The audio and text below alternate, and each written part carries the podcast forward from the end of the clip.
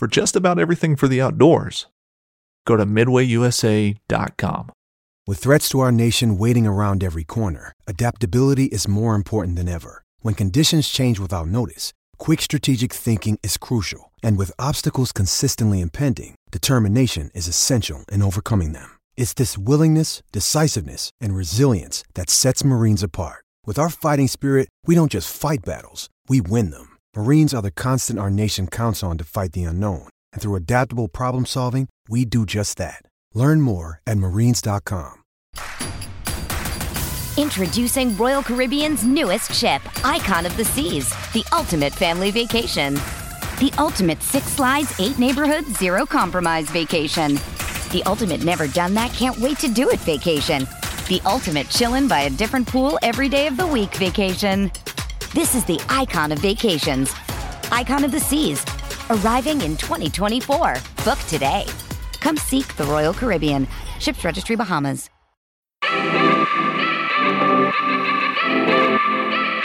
Welcome to the Fall Podcast powered by Latitude Outdoors. Yes, that's right. Powered by Latitude Outdoors, the best mobile mobile gear in the game, in my opinion. It uh, and in DJs, I think as well. Um, Latitude makes the best stuff. Literally, you know, if it comes to platforms, saddles, if you want two panel, if you want a single, uh, ropes, you got the the vapor lines, you got the 10 mils, the carabiners, you name it, we got it. There's new stuff coming out as well that is bad ass. So check them out at latitudeoutdoors.com. Use the code the fall podcast, all one word, to save some money. And also something new, DJ. And uh, you know, not getting paid to say this. I'm going to be totally honest with you. This is just because two of my really good friends run this company, and uh, I want to help them out because I think they have a technology that is not tapped into yet, and I think it is going to be coming in hard. And this is their second year doing it, and they're doing it a damn good job. So, Aerial Wildlife Solutions, two of my really good friends, Lee Vandenbrink and Adam Rock, they uh, have a company called Aerial Wildlife Solutions. They have a really high end drone that uh, what they're doing is they go around and anybody that uh, wants a, I'm going to say it wrong. I'm going to say it wrong. It is called an art ortho mosaic art ortho mosaic. I'm still trying to learn map. And basically what that is is they map out your farm. DJ, if you were to call them, they'd come out and you'd be like, okay, this is the boundary of my farm. This is what I want done. They go in the drone on the remote and then they put waypoints in and they basically hit go. And that drone takes a series of thousands of pictures. And once it is done, and it's basically like a like a farmer, you know, doing a field, plowing a field back and forth, back mm-hmm. and forth. And basically when that is done, they take those images and they stitch it to make one high def, really kick ass map. Literally the best looking map in the industry, in my opinion. Um, you've seen mine. I've got mine on the wall. They look really cool on the wall, and I made like a barnwood frame for it and everything. And I put uh, flat stock on the back so I could put pins on it and everything. They're badass. So if you guys are looking for something like that, give them a call. They will travel as well, uh, or go to. I gotta look at my cheat sheet. It is aerialwildlifesolutions.net give them a give them a holler and have them come out and get yourself a new map because right now is map season. Uh, with no foliage on the trees is the best time. You know, for us, there's a lot of snow on the ground. You can do it with snow. Um, I prefer to get it when the snow is off before green up. So it's coming. Just want to let you guys know. Give them a call and check them out. So that is my shameless plug. Not shameless at all. I really believe in what those guys are doing, and it's really cool. So I just want everybody to to experience it. So, anyway, DJ, what's going on, big fella? Not much, buddy. I, uh, you know, I, I want to speak on the the maps real quick. Is, you know, that that's such a to me like a priceless tool to have. You know, I I've seen the one at your house, and if anyone goes over on Instagram and follows them, the one thing that always sticks out to me about their maps is is the edges. You know, because a lot of times they're making these maps and the leaf covers off, and a lot of problems with like the online mapping or the the maps on your phone is you just don't get those those true edges. And this mm-hmm. is you know this is an actual like to the date basically picture of your you know your farm or and, and it doesn't even if I'm guessing right, like it doesn't even matter like if you actually own a farm, like you could do this on a, a lease or a, or knock on permission property or, or heck, dude, if if you really want to try to dissect a piece of public land and if you're willing to you know pay for that high def style map, you could have them come out and do that too if they do that, you know, where it's like Yeah. that that uh and, and there's something to be said about being able to like walk up to your wall or have it on a coffee table and actually put your hands on it. Like there's that's how we that's how we all started doing this. You know, like sure. printing out Google Earth maps and I'm telling you right now, like those maps aren't anything like the one that at least like you have on your wall and and I think it's cool like you took some like old barnwood and framed it in and and uh you got some magnets on it and it's naturally it like it pulls my attention every time I'm up to your place. No matter how many times I looked at it, it's like okay, maybe maybe I'll look at something a little bit different. And also, like when you have a buddy over, like he may see something different than the, Right. than what you've been looking at, you know. But outside of uh outside of you know thinking about maps, that's that's kind of all I can do right now, honestly, because I feel a little bit snowed in. And even though the, the snow isn't that terrible right now, the temperatures here in Michigan have been brutal. And with the temperatures are the wind. You know, the the wind speeds are higher than our temperatures have been. So when you you know, this plus this equals this, it that's what we have. You know, it's it's been right around I think uh the other morning because my girls are always, you know, they hope for a snow day every single day. Like my daughter Bailey, I don't know, like if you ever seen it, but like my daughter Bailey, like she tries to do all the tricks, a spoon under the pillow, like all everything to have a snow day. Well, the other morning it was like the wind chill was knocking on negative 20 you know so they were they were like okay what's it going to be and it's like you take that that wind chill with the wind speed you know upwards of 20 miles an hour it's just it's not enjoyable to be outside at all. And i i, I don't mind like going out and scouting and walking in the snow but when it's weather like that it's like all i can do is sit inside and look at the maps and just kind of uh, wait to go. But cabin fever is setting in. Is it is it setting in for you too?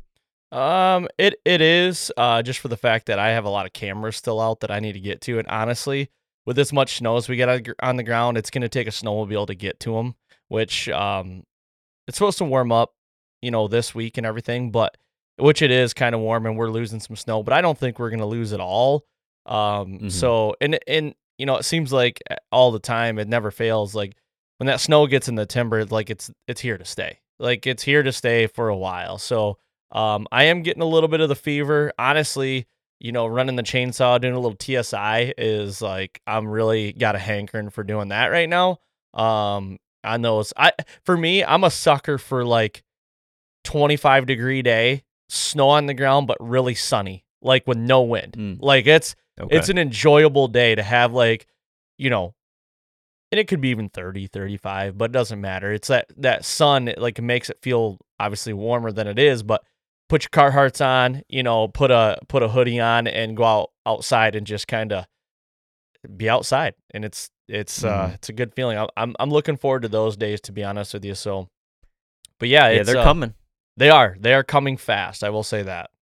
Yeah. Yeah, but uh, hey, I I got a question for you, and I've Okay. kind of been uh I've kind of been sitting on this for you know a week or two. I had uh one of the listeners to the podcast reach out to me. Um, his name is Trey Pritchard. Wait, are you gonna put he me on the spot right here? I am.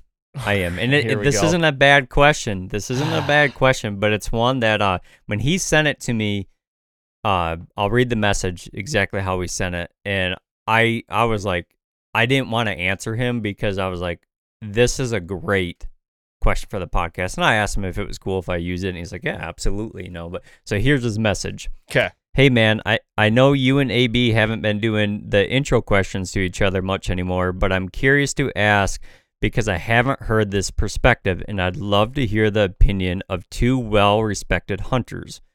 Obviously, the topic of poaching has been huge lately.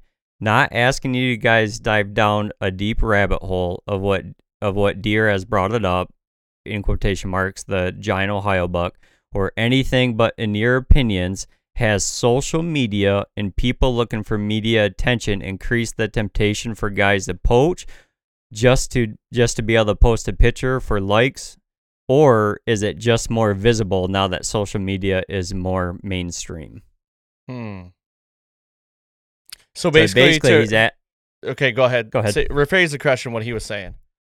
Basically what he's asking us is, you know, it kind of feels like every time one of these really, really high end bucks come out, it feels like there's always a label attached to it afterwards. Mhm. You know, what I mean, and usually something wasn't right and something was poached or whatever. And What he's asking is, do you think that are we seeing that more nowadays just because uh, that social media is make is bring those to light more? Or are we seeing those more days because people are kind of more tempted to probably do the wrong thing because of being able to get on social media and post a picture and get the likes, try to go on a podcast or whatever the, the case may be. Um, boy, this is gonna be a rabbit hole, everybody. Just so you know, we're gonna go in. we're gonna go into this one. Um, first of all, Trey, thank you for the kind words. Uh, I don't really feel like I'm that respected, or or, or whatever he said, like that accomplished of a hunter. I feel like I'm still trying to, you know, you know, reach goals every year, and I I feel like I I'll never make it. To be honest with you, it's an uphill battle, but I appreciate that. Um. All right, to get into so he's talking about the Alexander buck, right? And all the allegations Yeah. around around this Ohio deer, which is, you know, you and I have talked about doing some some um talks about some of these uh these current events, which we're going to be doing a little bit. And like Trey said, uh we haven't been doing these questions in the intros and I was it was really fun doing them, you know, last year and I think we should probably get into them a little bit more, but okay. Enough dodging the question. So, my thoughts are I think it's a little bit of of all the above, but there's a couple things that um I think stand out a little bit. In a in a way, I think it is a lot easier now to poach deer. Um I think it is. It's a double-edged sword though, because a lot of people might be thinking, well, there's cell cams everywhere and and uh you know, you could get caught on camera and everything and it's like I get that, but it's pretty easy to walk through the woods with a with a face mask on and you can get caught on any camera and nobody's going to find out who you were and uh, you know and it's pretty easy like I would think. So I think I think they make it pretty darn easy to to poach deer to be honest with you. Um, whether they do it under a spotlight, whether they go in on a piece of ground that they have never been on, um, you know, whether it's a uh, park or an urban thing, uh, I think it's made it easier. Now, I will say, you know, after um, who was the Indiana buck? Um, what was his name? Uh, the, the- the typical, the number two typical? typical, yeah, Um, uh, the Huff? the, Huff buck. Okay, yes, the Huff, Huff? buck. Yeah. So he went on after he shot that. He went on the um, Meat Eater podcast, and it got brought up that he was offered a lot of money for that buck. So I think what it boils down to is yes, the media side of things, the social media side of things, with the ease of doing it. After listening to that podcast, yeah, I mean, it sounded to me like because I did listen to that podcast that they did with that guy, uh, with the Alexander guy, um, and it sounded like he was in pretty dire straits uh, in life, and like he was Mhm. looking for a, you know, he he was looking for a sign, just you know, looking for a break. To be honest with you, I think he had numerous kids, and he's a pretty young guy, and um, so I don't want to make any allegations there, but it looked like he needed a break, you know, some sort of like, gosh, like I just can't get ahead. Yeah. And I really feel like if in fact, because this is under investigation, so we got to be careful what we say, but if in fact this is true that he poached this deer or shot this where he was not supposed to be, like, yeah, I feel like hearing that Meat Eater podcast and how much money can be probably made pretty quick did play a factor into it if in fact he did do that you know what i mean? So um i just feel like it's and that kind of goes into like how easy i think it is to to poach now because how easy it is to get information how easy it is to hear that there could be a lot of money around this and with the podcast and with you know all sorts of media Like he literally could have listened to that media podcast and was like, "Man, I know where there's a deer at." Like, or if I ever, in fact, did find a deer like that, I know how I could move a or turn a quick buck. You know, and that deer probably was worth. I don't even know what the going rate is, but I don't know to the right person, maybe half a million dollars, maybe. That's Mhm. to somebody that can be life changing money, you know? So I think that's my kind of my dissertation on is just like the ease of it and how I do agree with him. Social media and the and how things are right at our fingertips can can change it. Yeah, when I got a question for you. When you say make it it's easier, are you like saying that you know through social media and whatnot, like it's easier to locate animals of that caliber nowadays? Or I mean, I, I get the I get the the money part because I think that's a that's a great point. Like it's easy. Like there was a story to be told, and he could have of have heard about the amount of money being paid for a deer of world record type caliber. But is that what you mean? Is that they're just they're being located more? People may be sharing pictures of them more on social media. I think I think it's a culmination of things. I think it's the sharing the pictures. I think it's honestly mapping apps, Onyxes, the Spartan Forges, the HuntStands, the whatever it may be. Because before DJ, I mean, you and I've talked about it before, is like, you know, you never had uh the layout of the ground at your fingertips. Like you had to find a computer if you didn't have one. You had to get Google Earth- Earth if you didn't have it. You had to go get a plat book if you didn't have it. And you couldn't zoom in unless you were on Google Earth. And, you know, if you see a deer in a field, you can go right on your phone while you're looking at that deer. How can I enter this piece? Where where can I drag it to? Where can somebody pick me up if I do in fact kill this thing? That's easy. You can do Mhm. that while watching the deer in the field that you cannot hunt.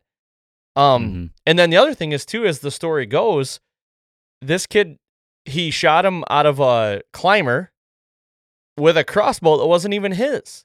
Like he the crossbow, as the story goes, was was lent to him. So yeah, that's that tells me a guy that it sounds to me like it's a guy that's not a diehard, that is just saw a deer, probably as a hunter, just hunts because it's hunting season, was like, man, yeah, I did listen to that meat eater podcast, or I did listen to that form of media and heard that guy talking about how that changed his because if you listen to that Huffbuck one, that he's a country music artist that that basically same kind of thing that changed his country music career.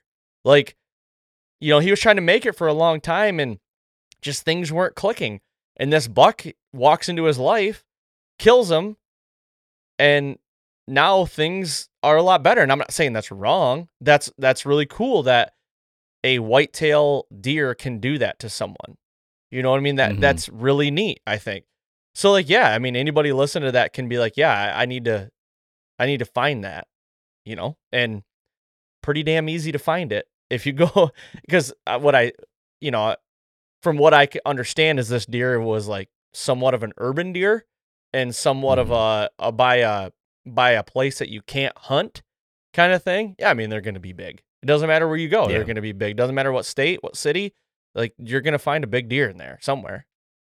Yeah, I, I love that you brought up the, the, the mapping app stuff because that, that you, you nailed it because that does make things even for us, you know, like just trying to oh you see a big deer out and about and you're like okay now I know who to go what door to knock on and I Yeah. know where he probably may live or that's uh that was a great point great point but Yeah. um you know Trey I, I appreciate you reaching out with the question because when, when I read it I, I thought it was an absolute great question and I I'm in the same boat as Arron is I think it's I think it's both. I think it's honestly the pers- the perfect formula for it. Mhm. um it's it's hard to believe that i mean i i, I can't I- how do i say this? I can't believe that people like will actually risk it because as much as i would love to believe i i love i like to believe that everywhere i hunt there's probably a deer that i don't know about yeah. but in reality, like in today's world with, with cameras and in the amount of scouting uh, that's gotten popular in, in the mapping apps, man, there, I don't think there's very there is very slim amount of deer out there that people don't know about. So when they go poach a deer, most likely someone is going to have a picture of it. Mhm. And if they go poach a deer and immediately start telling stories about it of a deer that caliber, it's just it's to me like you they're kind of throwing the the what they're going to get in trouble for to the side for that bit of stardom for a little bit yeah. and and I I just think social media just uh, one it allows people to try to get some of that stardom, and it the social media is just opening in our our eyes about it more and more. You know, like I don't even like it. The real poachers, they don't they don't care about that stuff. You know, like they would they would never do that. You know, you some of those those old poaching stories you hear of like back in the eighties and nineties of the, those real high profile poachers, like that would be you don't talk about that stuff, you know. Right. Or, or now I, I I I literally think that you know Trey kind of nailed it. You know, is is it's social media is bringing it to light, and guys are doing it because they want those they want the instant gratification of the likes and the comments and and uh, the pictures. Look at me, kind of thing. But yeah, it's uh, I I thought it was an interesting question. I I wouldn't have hit you with a bad question, but I just thought it was a uh, it, it was a good one. It's kind of relevant right now with with everything that's going on, and and uh, you know, for everyone listening, just don't don't be a poacher. Do the right thing, man. It's Exactly. and then you don't have to you don't have to worry about it. And you come Yep. on here and tell us a true and you come on here and tell us a true story. For sure. Yeah, agreed. Yeah, uh, great question, Trey. Um, and anybody else out there listening, if you guys have any questions, I think we should do this, you know, this question thing, and we might even make it into an episode as well, like the Q and A's. We haven't done a Q and A in a while either, but um, I like that. I like that a lot. So, Mhm. uh, cool. Let's move on a little bit here. I know we're, I know we're, we're getting long in this, but honestly, I don't care. It's our podcast. I can do whatever I want. So, um, um, I do want to say real quick, uh, today's episode is episode 371. You might think we're all over the map, but honestly, it's just kind of just going with the flow, baby. Just going with the flow. Mhm. So episode 371 today, and it's a podcast that I um did with a good friend of mine, Lance Blanzy. I grew up with Lance. I've known Lance a very long time. And uh he came over to my house and we had a good chat, man. It was awesome. It was it was really neat. DJ wasn't on this one actually, and you know, we're not doing a one giant mistake again this week because uh I had some things come up uh, last week, some some family stuff that I really needed to take care of, and uh, everything's everything's getting better now. Um, nothing to be totally worried about. Um, honestly, it was just a death in the family, and um, there's you know hard times, but thing is, we're we're coming out of it good, and um, we're gonna be stronger for it. And uh, so yeah, just we had this one in the bank, and I was like, well, we're just gonna run this one for now, and and we'll get back to the one giant mistakes here shortly. Uh, that that's what it is. So. Um, do want to hit some things here real quick, some notes. Uh, don't forget about uh, going to the website fallpodcast.com. Check out all the merch. We got the Chili Bucks t-shirts still. We got hats, uh, the the green ones with the patches. They're really cool. We still got a lot of those. Um, hoodies. You can get the one that I'm wearing right now. Um, if you're, we are filming these again. Don't know if they'll ever be seen, but uh, for the most part, it's going to be filmed for doing possible TikTok reels or not. I mean, let's just say social media reels. TikTok's the devil, but um, just reels in general. So uh, it's the Topo Line hoodie, and we've got some other T-shirts on there as well. So go do that. Like I said, Latitude Outdoors is uh, is a big proponent of what we do, uh, mobile hunting, and there's some new stuff coming out. And it's not like it's a big secret. We were at ATA last week, and you know we launched the stuff there. You know we're coming out with a couple new packs, um, and uh, some new saddles, and with the bow hooks. And I had one right here somewhere, but we got two new bow hooks, which were absolutely a big buzz at ATA. So they're really cool. So we'll be getting to those. They're not on the website right now. That'll be coming later this summer. So just want to say that. Next, Helix Broadheads.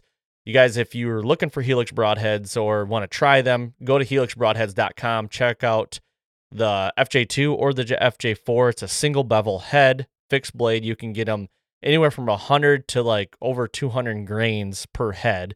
Uh, use the code FALLHX10 to purchase those. That'd really help out and um, go over there and support them. Uh, next, Exodus Outdoor Gear. Use the code. I believe the code still works. I'm not positive with that yet, but you can try it. TF at exodusoutdoorgear.com for 15% off. Check out their new camera.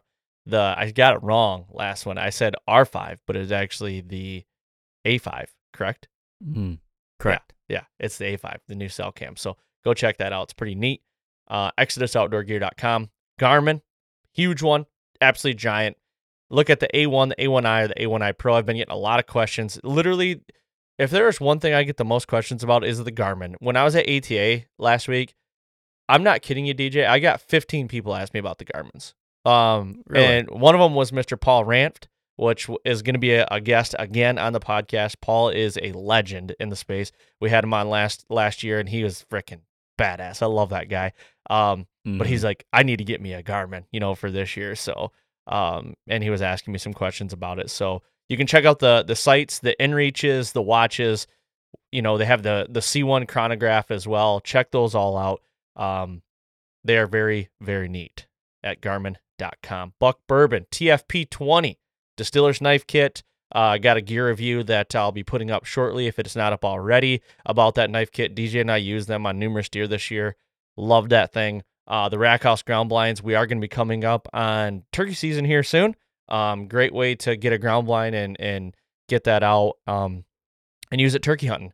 I did. I have been in talks with Buck Bourbon, and um, they are coming out with new stuff this year, which I don't. I can't say yet, but it's it's gonna be neat. DJ doesn't even know about it because I literally just talked to him, so it's gonna be pretty cool. But they do have food plot seed. They have minerals and attractant as well. If you have a tractor supply by you, they they sell everything at Tractor Supply. So go there, check them out. Buckbourbon.com. Use the code um, Prime G5 Prime. Man, we did a podcast with them. Dropped it last week. Who like? So I got a lot of comments on it. I actually feel like we we we like swung about eight to ten different people wanting to shoot primes now after that. I'm like Yeah. let's go. Let's go. Um and if if anybody's like if anybody's in the area like where if you know where kind of i'm located you can come shoot my bow if you want. If you don't want to go to a pro Mhm. shop i will let you come over and shoot my bow. You can try out the garmin and everything the abb strings. Literally come shoot the rvx because you're not going to be disappointed. Um I don't know. And that's just what I feel about them. Check them out at g5prime.com because you won't be disappointed. Lastly, what I like I said, the ABB, the new Launch and Launch X series bowstrings at americasbestbowstring.com. The quality, perfection, and peace of mind is second to none. Go there if you need some new strings. Check them out because um, you won't be disappointed, man. So, what do you think? Did I do good? Dude, you did great. Did great. I, I do have a, I do have a question though. Okay. The uh I I know that you you put an order in for some new strings for us. You just got to go see, you know, Bryant in person there at ATA. Are are you are you happy you went with the color choice or not? Because those colors always look different in person. Okay. What do you th- what do you think? Yeah. So I got to see some of the colors at like at ATA. They have a new camo color that they're coming out with. They're calling it Trailhead. So it is sick. It is it is sweet. It and I ordered it. it is so sweet. I told Bryant right then I'm like put this on the order. So and I think what I did is I did the Trailhead camo and the the um serving, I think it was a buckskin. So it's like a tan. And Mhm. then, or no, was it a tan? I gotta look at the picture, dude, because it is filthy. I mean, absolutely just filth, dude. It and that's good. As the kids would say, slap, it slaps. This thing is gonna slap. Uh so let me see. Picture. Okay, yeah. So I went trailhead. Oh crap. I'm pretty sure the um the oh, here it is. Okay. I did trailhead and the serving I did green that will match my riser on my RevX. And then the heat shrink I went brown. It is absolutely dirty. Like I can't wait. like it just wait, cannot wait wait. a wait a second. Are you putting this on your RevX or the RVX? yes. RVX? So I have my RVX is I'm went a little different. I went a little loud. Okay. Okay. I went a little loud. All right. You wouldn't know because you're colorblind, but I went loud. Uh, Okay, well, hol- hold on, because for a listen, you can talk all the shit you want about being colorblind, uh, but when you started explaining the the new string color, I'm thinking, uh, dude, you got a gray bowl. Like, what what are we doing here? Yeah, but it makes sense. Putting it on the Revex, yes, that Yes. makes sense. So I screwed up on my RevX last year and I just ran ran the string. I didn't like the color. It, it I, I shouldn't say I didn't like the color. I didn't like the combo that I did. It wasn't they nothing they did. It was what I did. And I just when I got it, I'm like, well, and it got, you know, the fall was coming and I just had to go. So I just ran it. And it, like every time I look at it, I'm like, man, it just doesn't look like how I want it to. So it's a green riser, black limbs. So I like the serving I went green for the riser, but then the trailhead camo is like a um let me pick pull it up again. It's like a it's like a it's black and green speckled and it's got like a little bit of tan in it. It just looks filthy. looks dirty. And then I'm like, you know what? To to to complement the little bit of tan in the string, I'm gonna go brown heat shrink run it. And I think it's to look absolutely gorgeous.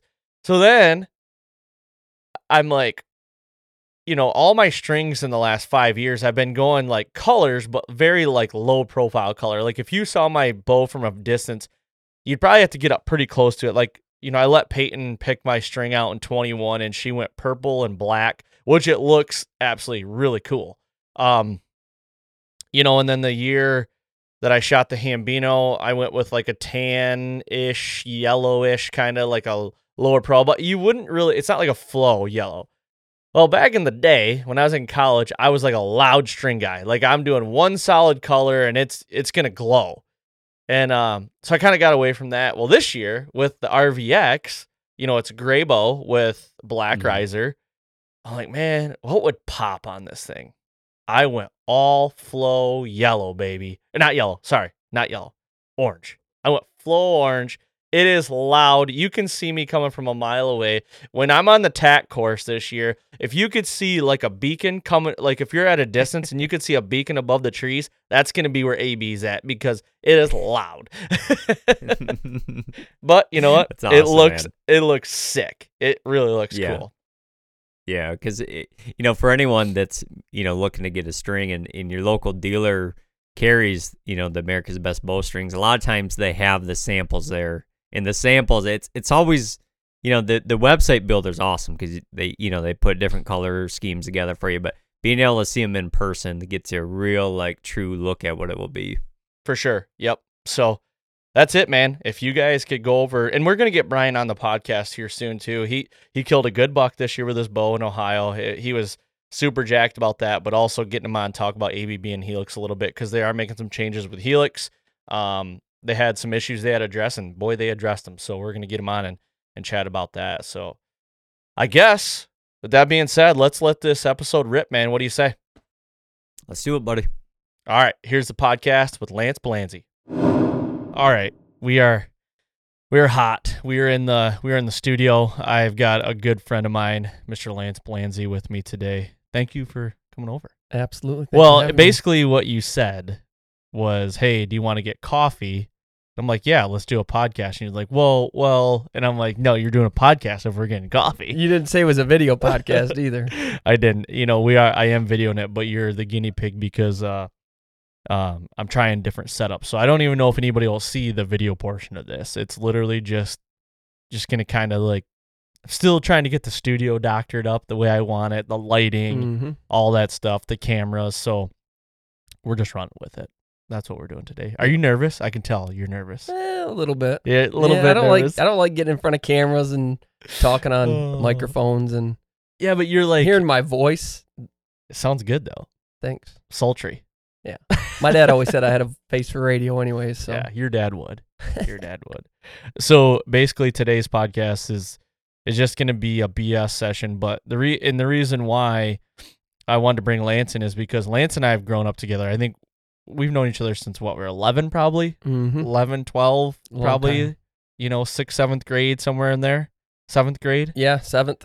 yeah. Yep. And so him and I grew up in different towns, but uh the school that we went to is at the time, I don't know if it is or not still, but is the biggest school district in Michigan. Yeah. So like there was like five or six elementaries schools, like grade schools that fed one high school. Yeah. You know? I think they said it went to like four county, four or five counties. Yeah. Yeah. That's So crazy.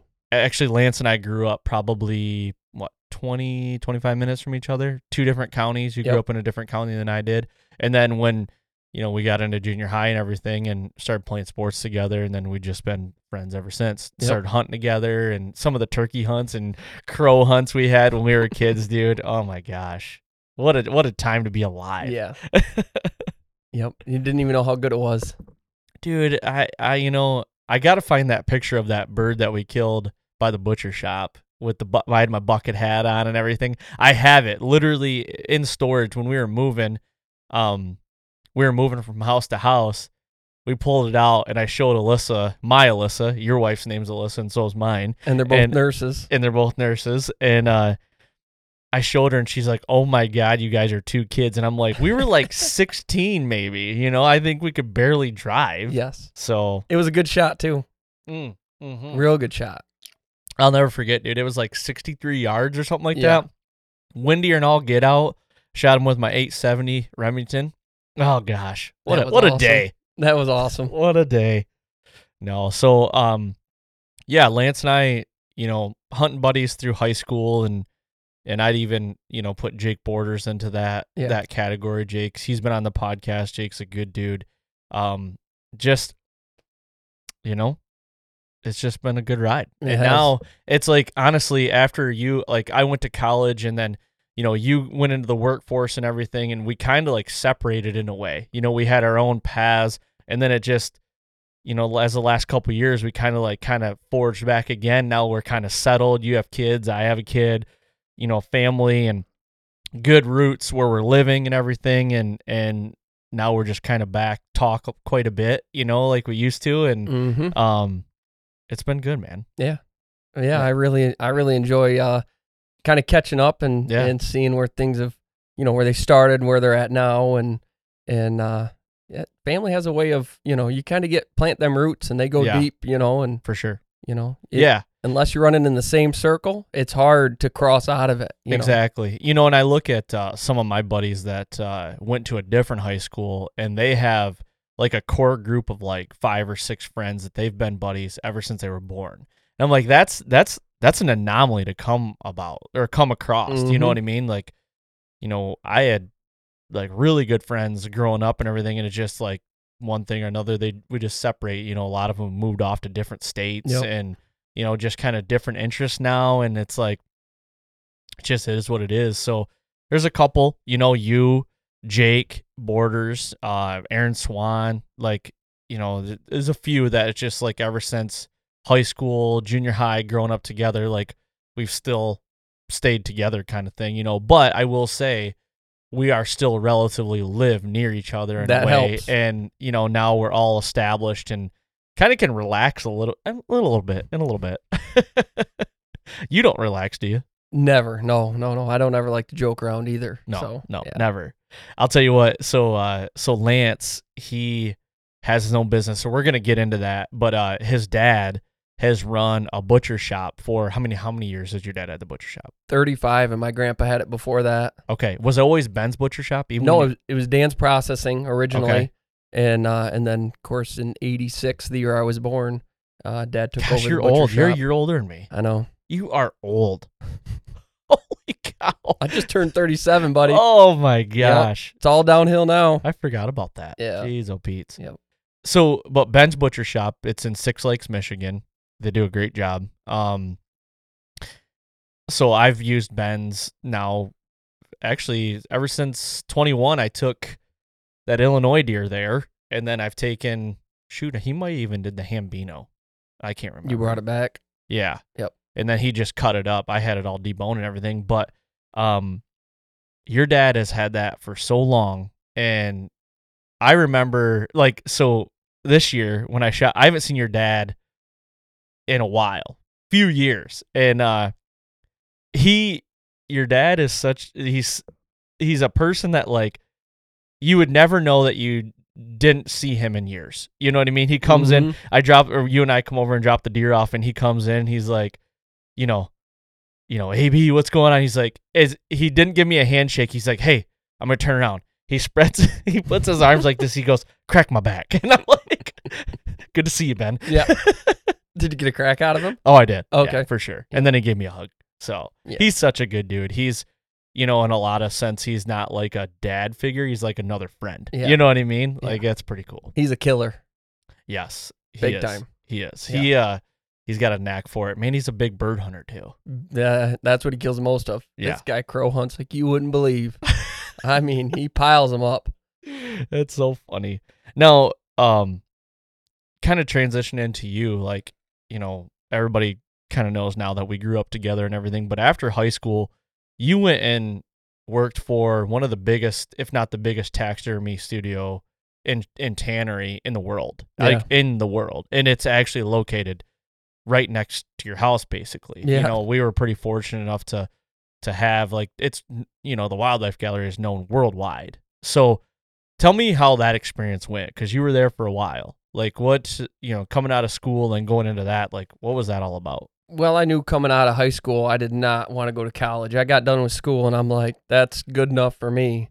Um, had no interest. And so it was like, well, was working at the butcher shop. Of course, I started at the butcher shop when, whenever I could. I mean, I was skinning deer, golly, when I was, you know, eight, ten years old. I, I was know, skinning yeah. deer, running the kill floor, you know, during deer season, especially. Not, all, I mean, beef too and Yep, pigs, beef, like pigs, everything. lamb, everything. Yeah. The only thing I really don't do is uh, chickens. Turkeys? Do you guys Thank do goodness. turkeys? No. no turkeys. Nope. Don't Um, don't deal with the poultry. No, that was the first. That was the first thing my dad got rid of when my grand when he bought it for my grandpa was the chickens. Okay, He's like, I'll never do another bird again, you know. And really? yep, he just Okay. had nothing. I remember on this is a little bit gross, but during Chicken Butcher Day when Grandpa owned it, I mean, we were running around and finger puppets like you wouldn't believe. Oh gosh. yeah, just that's normal. You know, that was nothing new. You know, Mhm. and so, um, so I had to make a decision what I wanted to do, and school was not for me. So coming out of high school, um, I went and saw the owner, Brad Eldred. He's a good family friend, and and he uh, gave me a job fresh out of the gate, and I started right in the skinning department, which is skinning. You know, y- you do skin things off carcass, but it's more prepping hides to be tanned. So it's all the detailed work. It's you know when you shoot a deer and you take it to the butcher shop and they cape it off that you know off the body for you. Then you take it to your taxidermist and he skins it off the head and he takes them the frozen hide, you know, freeze it up. Then he sends it to a place like the gallery. Um, well, they will actually turn the lips, nose, eyes, ears, flush them down, salt them, and this is all part of taxidermy, but it's the dirty part of taxidermy. Okay, So- but before, like, what does it mean to turn a hide? So on a deer, you have to turn the lips, the nose, the eyes, and the ears. You have to turn them inside out. Turn them, turn the lips flat. Flat. Um, and it's again, it's all part so it can be tanned and then goes back to the taxidermist to be mounted. So it's just it's just prep work that has to take place before your deer can move into the actual tanning process. Okay, so let's go step by step what that process is. Like when a when a let's say a hunter brings in a cape and it's still on the head. Mhm. Okay, but it's just it's it's you know skinned out to like the back of the head where they you know it's got ready for a shoulder mount, but you got to get it off the head, the antlers and off everything. Run me through every step of the way. Okay, so they bring so you skin them off the head. You know, you make your Y incision on the back of the neck. And uh, let's talk about this real quick. There's a couple different ways because this is something that's been pretty, pretty. uh Well, I don't want to get into it, but there's different ways to the cape a deer out, Yeah. right? So, you know, there's tubing a deer, and then there's Y incision Yep. with a split down the neck. Yep. You know, um, what is, what is like the standard? There's not a standard. There There's, isn't? There Okay. is what each taxidermist, you know, likes better than another. You get I've got guys that will do a full incision, which means they're cut all the way down the back and they have to stitch them all the way back up.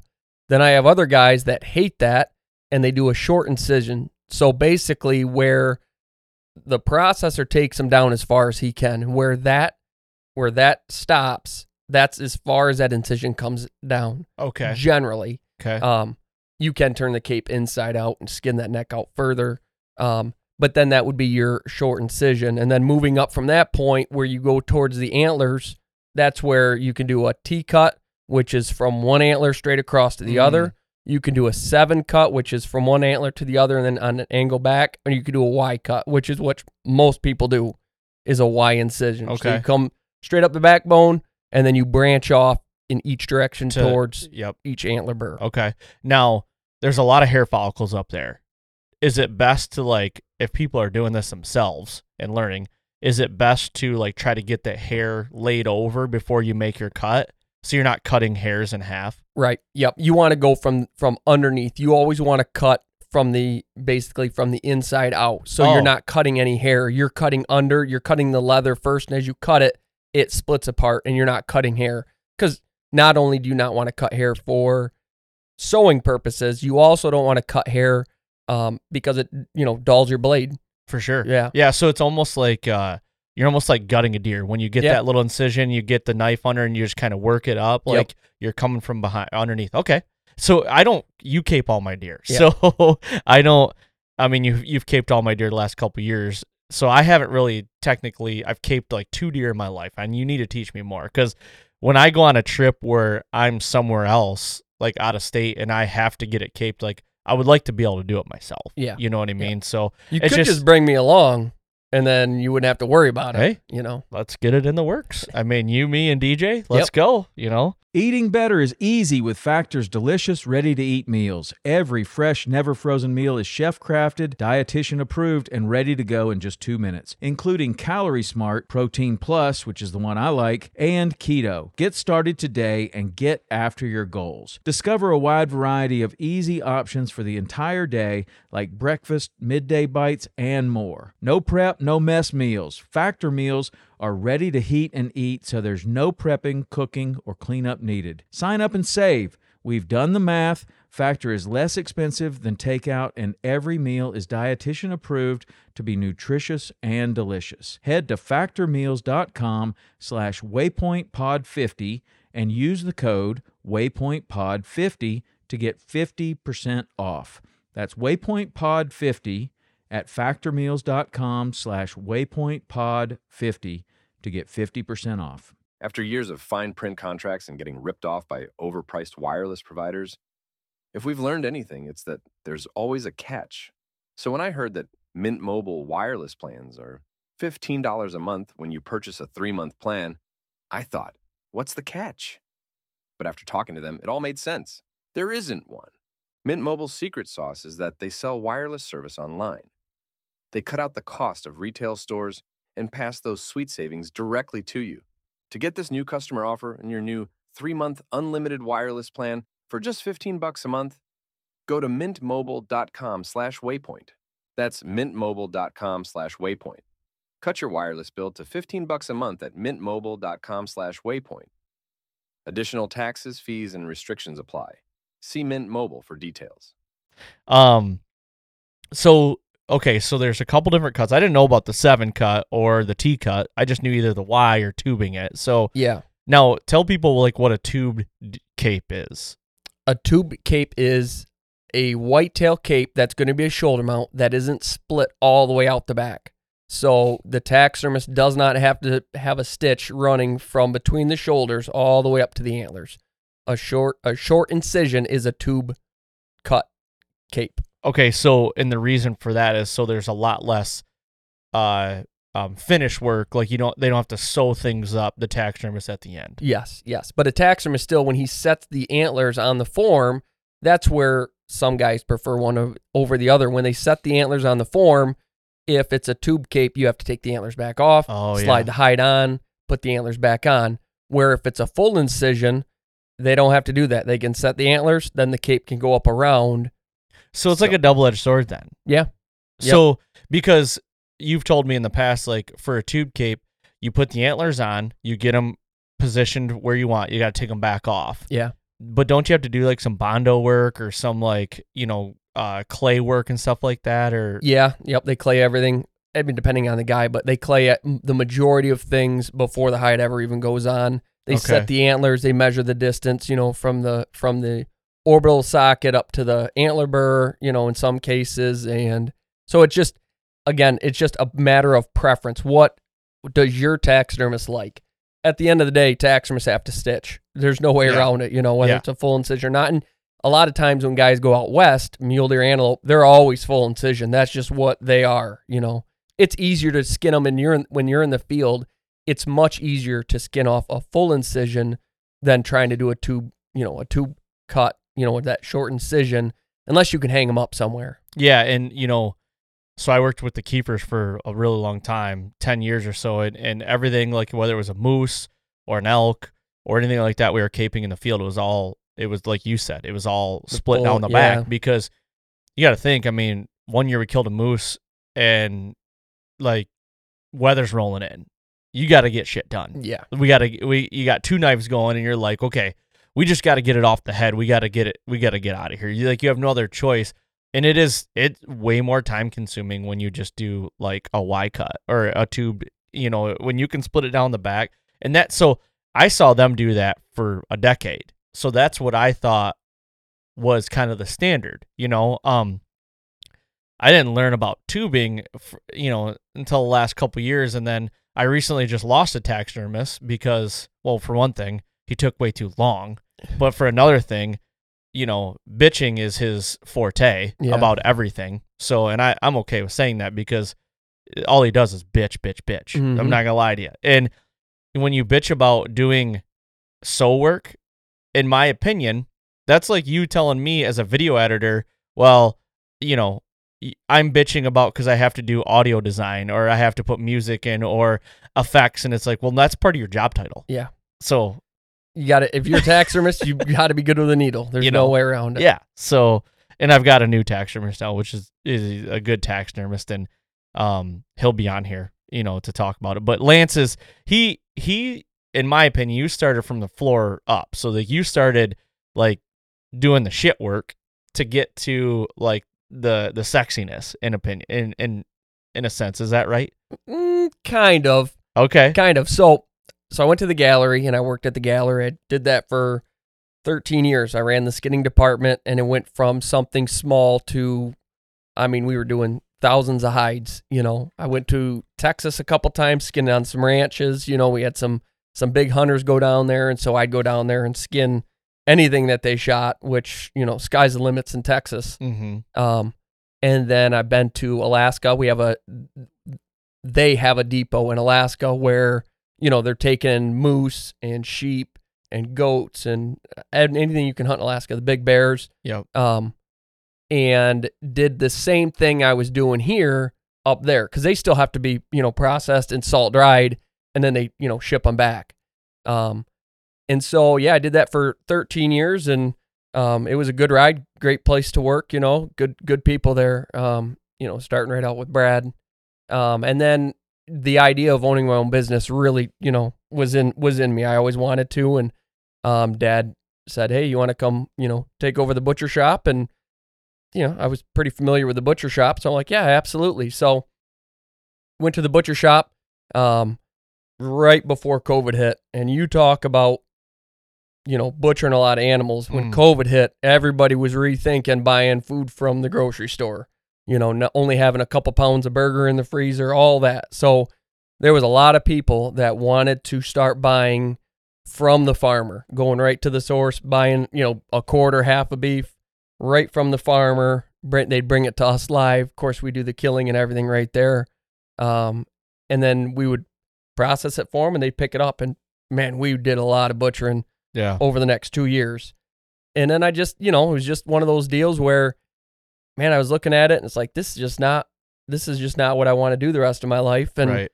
and, um, so I decided to start my own skinning service like I did at the gallery for all those years. I'm like, I'm really good at, you know, the, the dirty part of taxidermy is what it boils down to. Um, and so I started my own skinning service. I work right out of my pole barn. Uh, had a walk-in freezer put in and He's got a hell of a setup, everybody. Yeah. From and I've seen it from you know the first year you did it. Yeah. It's what you've grown into now, and it's like holy crap! Like you've got a full on service. Like, you how many chest freezers did you have? I was running at I was running I think eight or nine chest freezers, the big ones, the Yes. biggest the biggest I could find. Yeah, they filled a pole barn, Yeah. you know, and you basically ramrodded your your tractor in there, Yep. you know, around these, and then you had, you know, you had all the salted hides hanging, and it's like you knew that it, you, you were growing so much where you you had to like expand, Yeah. you know, so the walk-in freezer is really cool. It's badass, and then he's got a really cool like shaving area and all. It's just you've really done it. And how many years are you into it now with your own business? This is year number going into year three. Okay. Yep. And dude, I've seen you turn a hide so fast and so good, like, and skin it or uh, shave it and everything. Like, take us through that process. Like when you get so well, first of all, you don't do it for just like guys like me. Like you can't, like anybody listen to this can't just bring a hide into you. Correct. Technically, they could. I am licensed to take in, Right. As but a, you as a- just don't. right. As I've got my uh, taxidermy license, and I have a like a fur buying license. You know, um, but it just then you have to have a log book and record all that, and you have, have all, all the a lot of book work. the DNR tags, all that stuff, and so I stay right away from that, and I just deal right with a taxidermist. mm-hmm. So you so you shoot a deer and uh, you want to have a shoulder mount done. You take it to the processor, they cape it off, send you with the hide and the head, you know, all still intact. You take it to your taxidermist, he skins it off the head.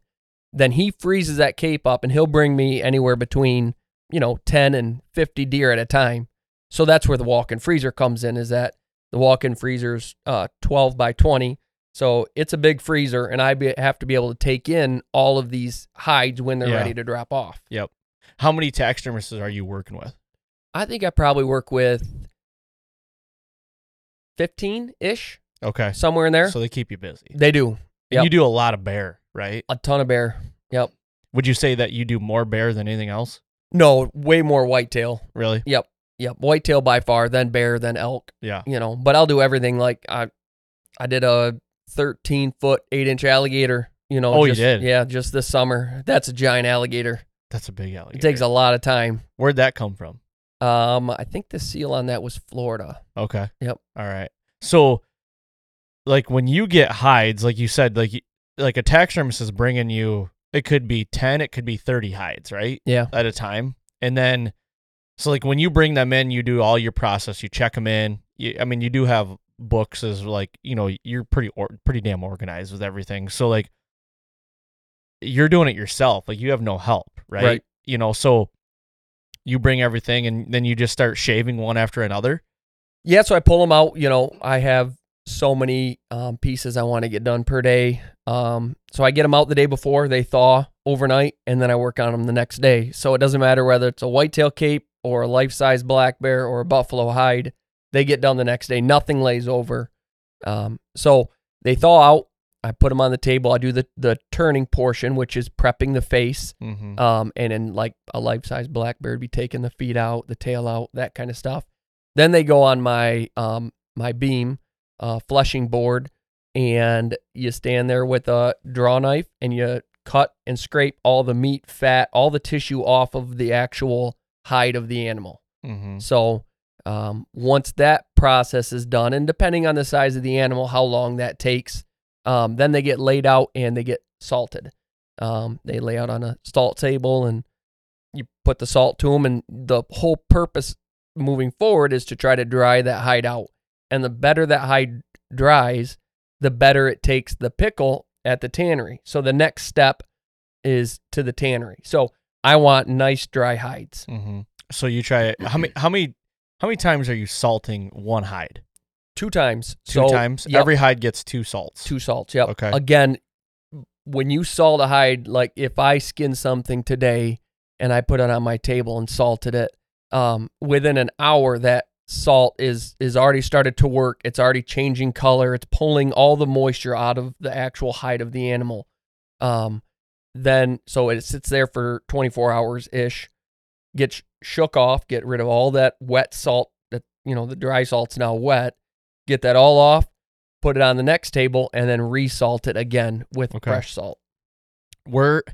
How do you dispose of all this stuff? Is it like? the salt do you do you do you shake it off in a barrel that like it just goes like how do you do that? So the salt will actually you shake it off, scoop it, throw it in a barrel. Um, it can go right in the dumpster. They'll- Okay. The dumpster company will take it along with all the meat scraps and everything. But I actually have a guy that buys deer hides from all over the state, and he takes my old salt and he uses it on deer hides. Oh, But that process he's doing, he's not worried about the hair. He is just worried about the leather. So he uses my old salt to put on deer hides, and then Okay. those deer hides end up getting shipped over to, gosh, China. so he's like a leather man, leather maker kind of. Kind of, he's kind of the middleman between our hides in the United States and going to China. And Michigan actually has the best deer hides in the entire world. Really? Yep, because we have winter, a good winter, so they get a nice thick hide. Yeah. Um, and we don't have the ticks, so Yeah. We don't have all the tick damage that. We do have ticks, but we don't have what they are like out in the Yeah. Midwest. Like it's ridiculous. Yeah, in one year I might pull two ticks off me. Really? In the entire year, yeah. Yeah, that's crazy. That you know, one thing that speaking of the ticks, kind of sidebar. Uh, one of the deer that I killed, can't remember. I think it was that one right there. Had so many ticks on it. Um, it was froze for a year when they pulled it out. The texturers pulled it out. Uh, it still had ticks alive on it. No kidding. Yeah, so it's like that's they're froze. Yeah. and then they just come back. I don't get it. Yep. Ticks are grody. If your freezer's cold enough, it'll kill them. Yeah. Yeah. So like a lot of the hides, unless they come in fresh, the, uh, I see I see ticks every day, but they're dead. Mhm. You see the big ones that have been swelled up, been eaten good, and then the other ones that, you know, are hard to find on you. Jeez. So what for you? Like what? It, and all the animals you've ever fleshed or turned or anything. What's the hardest one? A rabbit, Really? a rabbit. I don't do them. I don't even offer to do them. Really? Yep, they are like Just because they're so small, or their skin just falls apart. You can be as gentle as you want. It's like trying to. It's like trying to handle a wet tissue. no Um, kidding? It's it's bad. How's a squirrel? Fine. Really? Yep. Yep. But I will say, like a lot of times, like you know, rabbit hunting and everything like that. To skin a rabbit, like you could, if it's warm, you can just pull the hide right off the the body. Like Yeah. I've seen guys do that. Like it's You don't even need to cut them. You can just rip them. Yeah, that's wild. I never I- would have thought that. So freelance does not do rabbits. Just so everybody's clear, going on record. And skunks. Oh, I would never touch a skunk. Yeah. Have you ever had? Have you ever had to do one? Yep. Really? Turned out awesome. How'd it smell? When I got him out of the freezer, he was triple bagged and he reeked. My whole freezer stunk. Ugh. and I'm like, this is not going to be good. So it was the only piece I was doing that day because I didn't want to get any any of that smell in any other hides. So I looked up online and found a, a solution where you mix water with Dawn dish soap and peroxide, and it's supposed to neutralize the smell, which I was kind of thinking it really wouldn't, and it did. It worked great. You Uh, just rub it on him. you put the whole. I mean, he was on carcass still, so Oh, I had to was. s- completely skin him off. And I put the whole thing right in the bucket of water and let him sit for probably ten minutes. Pulled him out and gave the No old sniff kidding. test, and it was it was good. I got done and made up another fresh batch, washed him out again, and I saw him after he was tan. Looked beautiful, That's awesome. So, but I still don't do him. Lance is down with the old skunkaroos. Yeah, So, uh, you know, that whole process is just wild to me. I remember the first time I walked in there and just seeing what you were doing. And now, like, I, I'm glad I understand it more. And I don't think a lot of people understand, it, like, what you do and, like, the steps to it, you know, from when you kill a deer and how many hands it touches. yeah, You know, even if you still work for the gallery, it's no different. Like, there's so many people still touching that animal. And it's a, it's in a, in a sense, it's kind of like a, um, an assembly line. Yeah. You know, because then like today you were dropping hides off to a tannery today. Yep. So you then take like how many hides do you need to have to before you drop take a take a tannery run? Done. I'm I- saying. I mean, I can drop as many as I want, but for me, it's usually like probably 75, Okay. 90, Yeah. somewhere in there. So how does your workflow look like?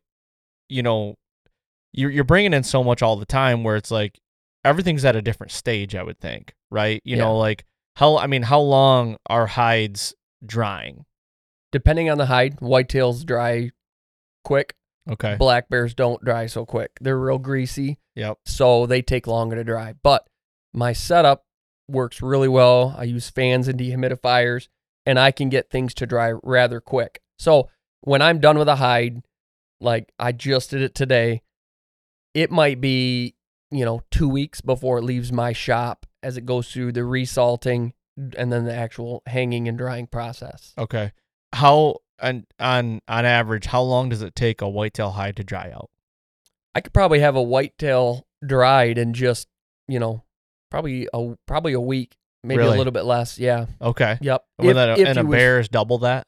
at least probably probably more- Really? yeah probably more like triple that you know Wow. again and it all it all stems from when you flesh that hide down getting all of that fat off the hide Mm-hmm. and getting it off allows the salt to penetrate better um and then also dries it out that much faster Wow. so That's wild. it's quite entailed and that's why the price of taxidermy has gone up guys are like gosh my taxidermist is you know 800 bucks well the price of tanning goes up the price of the form goes up the price of eyes go up ear liners clay everything has gone up since covid it has just gone through the roof right. um and so it just costs the taxidermist that much more to to mount a deer It's, it is it is crazy how much taxidermy's g- gone up and but like that kind of goes to the point where I was saying like it touches so many hands. It, it changes so many things and you know you charge a service and even if you were at the gallery they still charge for that service. You Yeah. know what I mean? So it's like I don't know. It's it's it's wild and it's it's really cool to know the process though. So um everybody listening can eat their heart out because I'm the only one that can bring a hide to Lance just as a normal guy. You got to know people, Yeah. you know. Well, right, I mean, right. like Lance said, anybody can bring a hide to him, but he just, you know, he just takes them from me. Yeah. Yeah. and i do work for your taxidermist so Yes. Yeah. that helps too. So it goes underneath his account, his My new name, taxidermist. Yes. Yep. Yeah. and uh, and then I process them from there. Yeah. But yeah, so there and the job that I do dealing with the salt, it will just chew through equipment like you wouldn't. oh, I believe. bet. So as a taxidermist, when you have a shop full of equipment, um, y that's something if you can remove out of your shop, not only the smell The smell and dude. the look, Yeah. um, it just it's better all around. You know, yeah. I always say, you do what you're good at, let me do what I'm good at. You know, let me take them apart, you put them back together. You're the artist, I'm not. Um, you just spend more time mounting deer, and if you figure it out, it actually for no more deer than a guy than a normal taxidermist does a year. Um, they're somewhat slow compared to me. Again, if anybody was in my position and you've done as many as I have, you'd be that faster, faster. But these guys don't. They don't do, you know, they might do Right. 50, 60 deer a year where I'm doing, where I'm doing, you know, 1200. Yeah. How many, how many deer did you do last year? I should have looked at my numbers this morning. I think it was somewhere around that 11, 1200 whitetail capes and then black bear on top of it. I think Yeah. I did like 300 black bear last year. Holy cow. And I don't even know on the elk. Wow. Less than the black bear, but So you- does it get old? some days. Yeah. Yesterday was a long day because I was doing a tanner run today and I wanted to finish an order up. So And come hang out with me. Yep. So, yeah. It's, it's got to be refreshing to, to be your own boss though. Absolutely. I'm very blessed. I get to take my kids to school and pick them up from school. You know, God has made a way for me to be able to do this and spend time with my kids um, and my wife that most guys don't get to. Yeah. And, uh, you know, a bonus is that if I want to go out of state and go deer hunting, you know, I don't have to ask anybody. You know, I can I can go do it, plan it with my family, and go do my thing. You know, if I want to work Mhm. a weekend to have a couple days off, you know, midweek when guys aren't crawling through the woods, that's what I do. Yeah, and you've you know, you're a lot like me in the sense of like I get some freedom as well. Like working from home, you know, we're doing this podcast right now, but also like hunting freedom and and it's really it's really opened up you the last couple of years. You've killed some absolute hammers, dude. You've killed some studs with a bow. Michigan hammers. Yeah, that which is good. I mean, Michigan hammers are good hammers.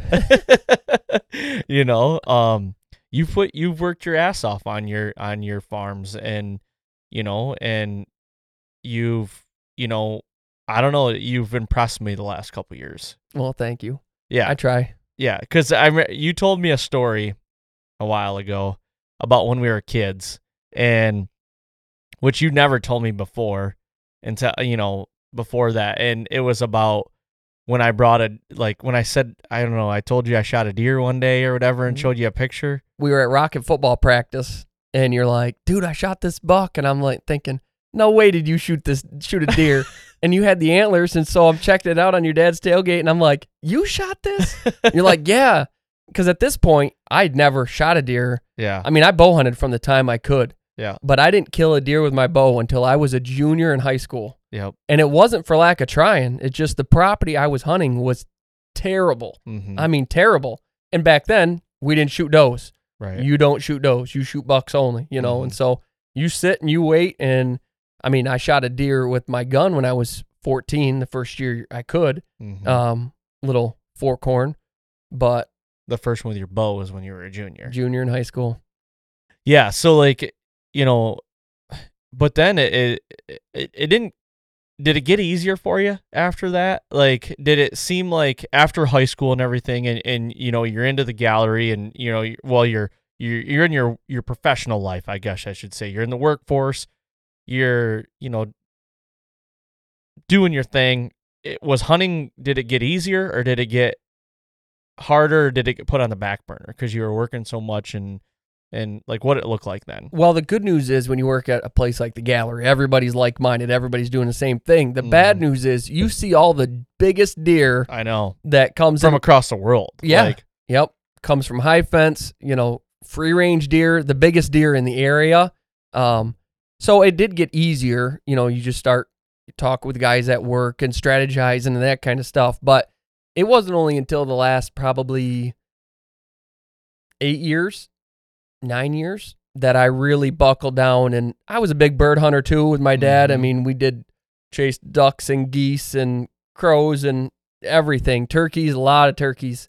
Um, it wasn't until then I started really narrowing down and like I just love chasing whitetail. It is just the funnest. what when did the bug bite you then? Because there's a question that I ask a lot of guests, and this was kind of like probably earlier on the podcast, but I've been asked it before too. It's like, when did you become a serious whitetail hunter? And I'm like, when I was asked that question first, I'm like, man, I've always been a serious. But but in reality, when you really think about it, dude, it, it didn't turn on. I always whitetail hunted, but it didn't like really turn on for me until about 2008 or 9 Yeah. and it came with like you know that's when like trail cams like started coming on too Mhm. and then like you felt like you're probably doing a little bit more work but also i started th- then was when i actually killed the first 2008 was when i killed the first buck i actually thought was like a good buck. Like okay i just made a big step here. Yep. and i did at the time looking looking back and then then that that's when the bug hit me. It was just like boom here we go you know? So when was that for you I would say probably not until about five years ago. And and it was kind of a slow transition. Again, because of work, you know, I get to the fall and I don't have much time to think about Mhm. hunting. I did hunt. I hunted a lot. I was what you call a hope hunter. yep Getting any stand I possibly could, you know, and sit Yeah. there all night and wonder why the deer come out on the other side of the field. And um but it, I've really narrowed it down since I started my own deal, just listening to podcasts and just being a deer nut, you know, and, and just nerding out on just every aspect of deer. And it's like the more you learn about deer, the less you really know about deer. It's Oh, it's yeah. crazy. We were talking about that this morning and geez, they're just I think that's what's so enjoyable to hunt is that it's not cut and dry. Every deer is different and Mhm. they keep you on your toes. And there's some years that, man, you just get done. And you guys were talking about how good this season was. And I had a good season. I had fun, but man, it was it was tough. You know, tough I had uh, two scenarios that, man, I wish I could have had them back. You know, one of those type of deals, full draw. But you know, you learn from them. You just try to Mhm. find those nuggets in there that, you know, what could I do different next time that would have allowed me to, you know, have success. So yeah and and you can't measure success on um the deer you kill. I mean, at least I don't. Yeah, and and I think if you do, because I think I think everybody gets caught up in that at, eventually at some point, or it's like, man, this year wasn't successful because I didn't kill anything. But I think you're looking at it wrong. I think I think you need to look at it like what are the little wins? You know what I mean? So Yeah. like it goes back to this year when when DJ and I went out to Kansas and it was like I didn't kill a deer, you know, but I was full draw on three of them Yep. in bow range. You know, just so- that's a win. It is. like you know, never being able or never really hunting public ground ever, never being to that area ever, figuring it out on the fly in ten days and being full draw on three different bucks or whatever, and and within bow range, like that's a win. Yeah. You know, so you got to It does suck, you know, tag soup. Yep. But at the end of the day, it's like You can't mount that win on your wall. You can't. That's what that's, it's the hard not. part. It's not a sexy win. right. You yep. know what I mean? It's not the Super Bowl. It's not the hoist the trophy. I get that, but like, like internally and as a personal thing for you, that's the wins you should be measuring. Yeah, you know? absolutely. You know, and and figuring out like figuring out a piece of property and you know and you know this year you you kicked up a big deer. You know, Yeah. on one of your pieces, and um, you know, you called me right after, whatever, and to me, yeah, sucks in the time, but like. That's a win because you want to know why? You just learned something. That deer just showed his hand Yeah. to you for next year or for you know that's the way i look at it now is like instead of saying shit i just blew that opportunity Yeah. well yeah you did but did you though because he just showed his hand Yeah. If you walk away not learning something from it, then you don't Mhm. have you know, you don't get a win. exactly but- yeah let's talk about uh the deer that you killed last year which would have been 2022 Okay. i think which was on the food plot right Yeah, he wasn't quite on the food plot when I killed him. but at your first saddle buck Yep. Yep. Yep. First first saddle buck and you know, that's part of getting bit by the bug and start doing the mobile thing and yeah you've you've transitioned like i did Yeah. like you're you're almost strictly all mobile now right yeah. yeah Yeah, to the point where like my stands from last year, I never went and even checked the straps. I wish I would have. yeah Um, because there's sometimes in the morning when you're like, man, I don't feel like going out there and monkeying with all this, and you just want to go climb up a stand. But um, yeah. So last last year, um, I had a, a nice buck on camera. Probably the he might have. I think he was the biggest buck I had on camera. And it was he a new buck for that year or did you know him from previous I don't know any deer from a previous year. Mhm. I've never seen a deer that I can specifically say I saw that deer last year. I've yet to this point. sure I'm hoping. yeah And uh, so, anyways, this deer, I I do a lot of habitat work at my house and do a lot of food plots, and and I love doing that. That is, man, I just love doing that. And ev you know, when season's done, as much as of a bummer it is, it starts habitat season, and I love that. I mean, Yeah. I've already went and walked my property, and you know, you're looking at the freshest sign. That's what you're Mhm. looking for. Um, so, anyways, I see this buck midsummer um, in one of my small clover plots. I actually snuck down a trail that an access trail that I have. Gosh, I think I was probably 20 yards from him when I saw him and he saw me, and I'm like, dang, that's a nice deer. So, you know, fast forward now, it's just before um, I have my camera throughout the summer. Um, nothing really definite nailing down the intel. Um, so it's October 1st.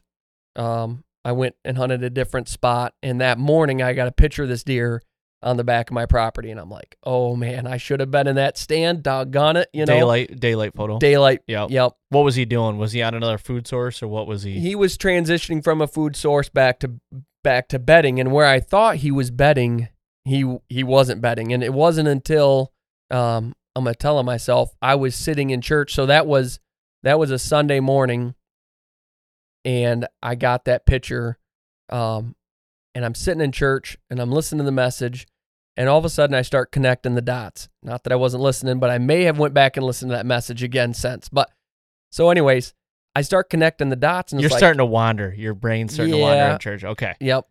And uh so I'm I'm connecting the dots on the, the direction that deer was headed and I'm like, okay, why is he going that way? Well, that night he's on my food plot and I'm like, like, the big plot the big plot. okay Yep. yep And I'm like, holy smokes. And, you know, he's a good deer. And I'm just staring at him through binoculars, taking pictures through my binoculars, you know, and, and we had an east wind. And I thought, dang it, I could have, I could have hunted that. I don't have a stand there. Well, Now's the time to use my saddle. So the very next night they were calling for the same exact wind.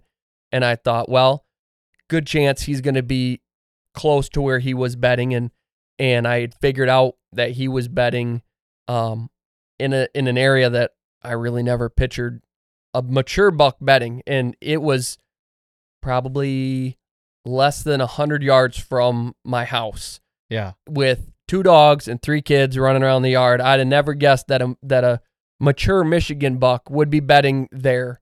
Um, but he must have felt safe. And so You Uh, saying mature like three, four year old? Did you get him aged? I have not aged him yet, but okay. um, that deer was 205 pounds dressed. Yep. So mature for Michigan buck. At least a three year old, I would say. I would think so. Yeah.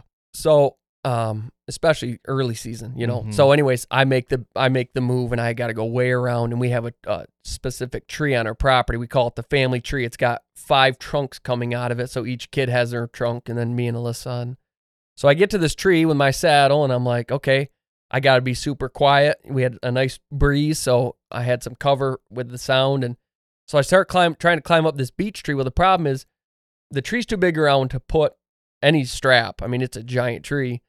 So I have to jump up and do a pull up with my backpack on.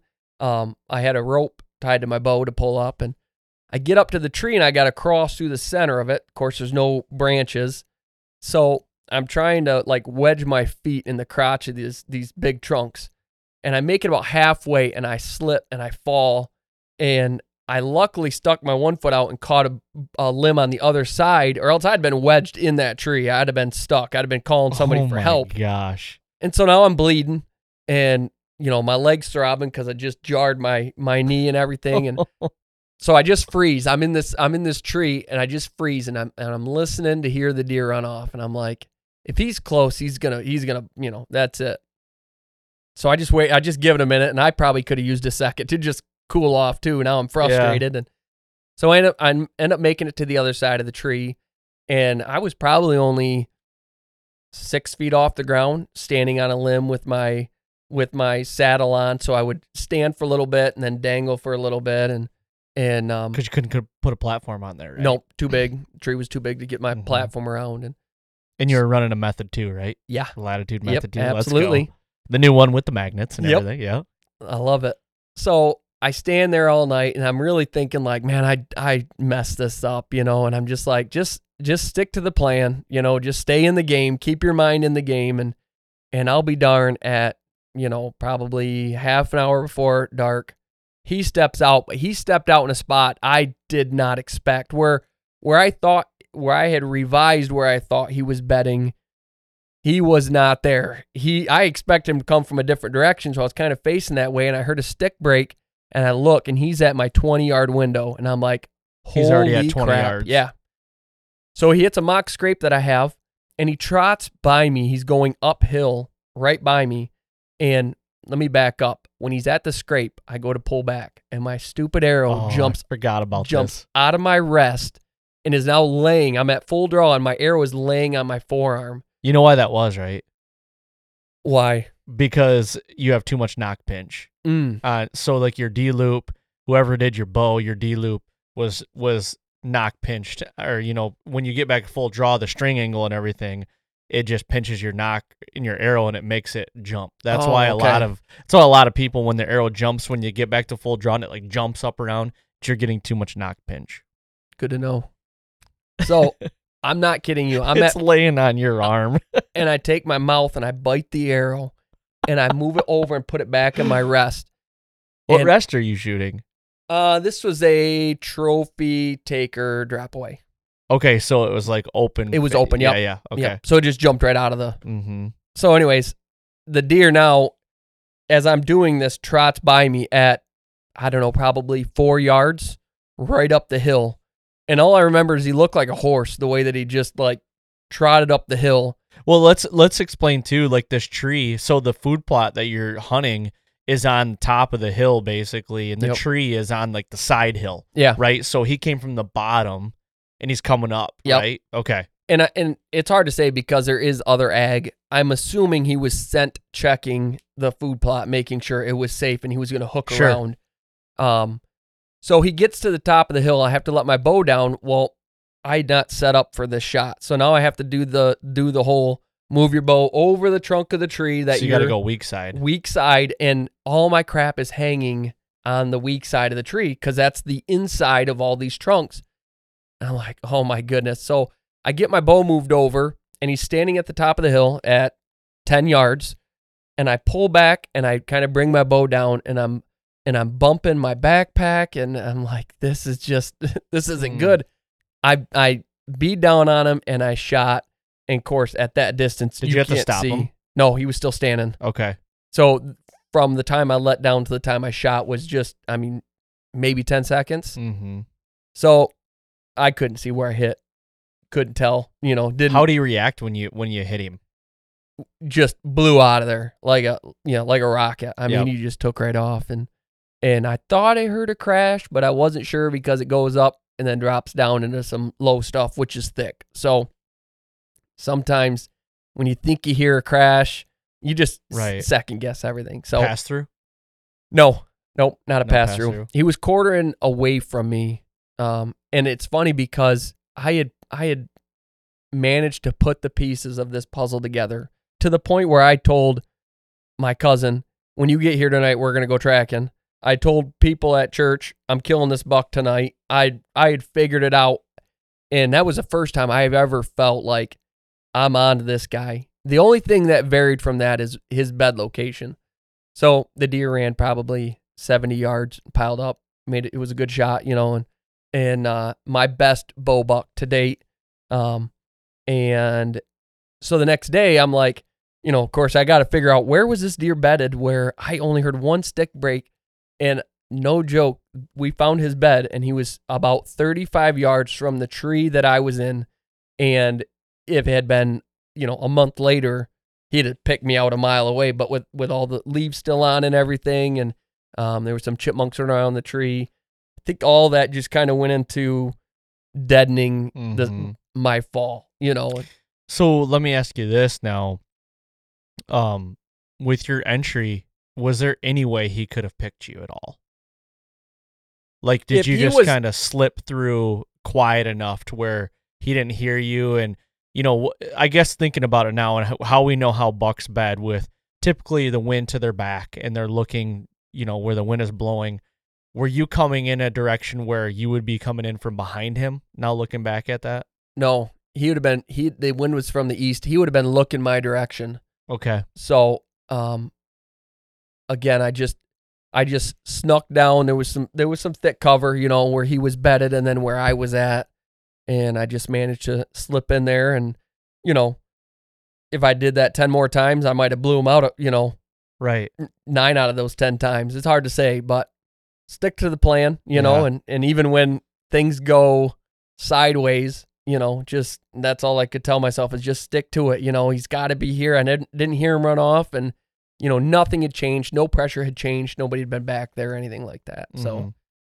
pretty incredible that that deer was bedded that close to the house. And, you know, I just think when a deer, you know, I think they get used to the noise around places. I think they get used to um, the car driving into the the, the, driveway. car, the kids, you the dogs. yep. I think they get used to that and it's on their terms. You know, he knows he's taking the risk and he's been safe in that bed in the past. And so I think that, you know, now if a fresh deer moved into the area, he probably wouldn't be caught, you know, near that close. yeah. But Tell me this. Uh, you know, this morning when you came over, we were talking about bucks and the beds and and you know this goes to with this goes with like a lot of you know podcasts or people that you hear from. It's like you really have to take what you hear and really try to apply it to your situation because everybody's is different. We know that it, it gets said all the time.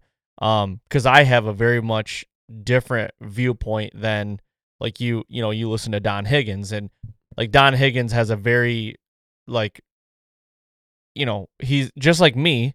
He's got a viewpoint from what is worked for him. Yeah. You know what I mean? And like you know, so like I didn't agree with what he was saying, but that doesn't mean it's right or wrong because I've never really seen that. Now he says a buck will use the same bed. I've never seen a buck use the same bed. Now, with that being said, that bed right there, that buck was that buck was the most mature deer on in the area that you knew of. It's got to be a good bedding location. Have you had deer use that again? No. Why, why, why do you think so?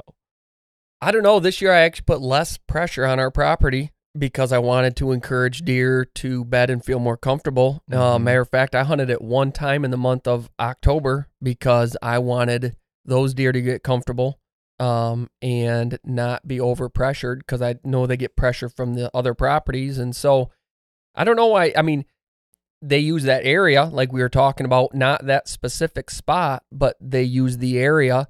And I think it's more broad here with our deer is that they're Mhm. using areas, not necessarily a specific bed. You know, Yeah. um, I think it amazes us if we if we truly could see how many deer go back to the same bed, the same buck go back to his same bed day in and day out. I I just don't think it's as cut and dry as everybody makes it. You know, I, I agree with you, and and that's like not to like bash on Don Higgins. That's what I'm trying to do, but like you made a good point though. Don is hunting deer that are way older than our deer. Yeah. you know what I mean, and he is hunting the older bucks that with you know historically people say you know that know really know deer scientifically that as a deer gets older their core area shrinks and you know they could you know for don hunting a six and seven year old they could use but we don't see six and seven year old No. deer you know what i mean and where we're at like all it takes is one of your dogs to kind of wander on the edge of the yard and that deer blows out of there yeah, you know what I mean? Even though he is used to the day to day, all it takes is your dog to get a whiff of something, a rodent down in the bottom, Yep. and that's where that deer is at, and that blows him out, and then that just that debunks the whole situation. yeah. Like, there's so many variables. I got to what we deal with. to add to that story. Okay, So that day that I was going out that night, I told, I asked my wife, I, I, said, remember this. I said, hey, don't let the dogs out the back door. Kids, on our way home from church, I'm like, kids, you know, we're playing video games all day. Nobody's going outside. Nobody's going to do anything to screw this up, you know? Yeah. And, and, uh, she did let the dogs out the back door. But tell me this though, it worked. Yeah. But looking at that, would you rather of just let normalcy be normal?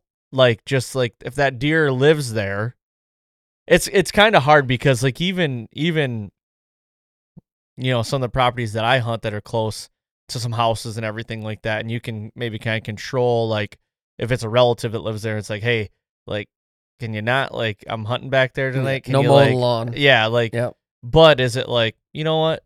Just go through your day. Yeah. Just do you. and I, and I think you'd be okay in most situations, like with the kids, because they're not just gonna go wander. The dogs, on the other hand, like you said, they smell a possum down in there, and there they go, and then boom, he's blown out of there, and And you're a hunt shot. yeah, Yeah. yeah, And I sit there all night, and I never see the deer, and I wonder why. So I was trying to keep everything, and she didn't let the dogs wander off. She kept an eye on them, but she had to let them out the back door just to. You were hunting when she let him out? No, no, it was Oh, before. okay. But I just said, hey, you know, we're all gonna just stay quiet, and and uh, it all shook out, and so I was very, very happy with that. That's interesting. That's cool.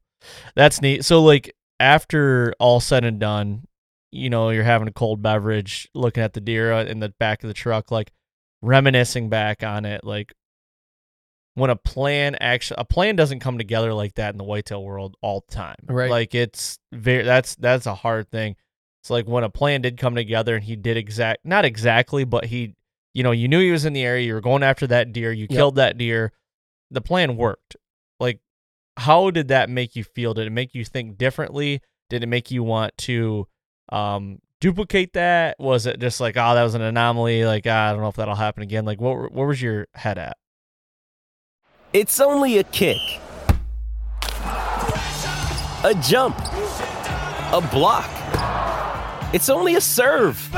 It's only a tackle, a run. It's only for the fans. After all, it's only pressure. You got this. Adidas.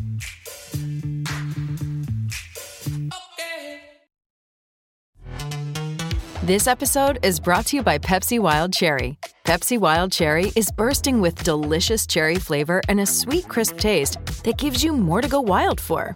Getting wild may look different these days, but whether it's opting for a solo Friday binge watch or a big night out, Everyone can indulge in their wild side with Pepsi Wild Cherry, also available in Zero Sugar. So grab a Pepsi Wild Cherry and get wild.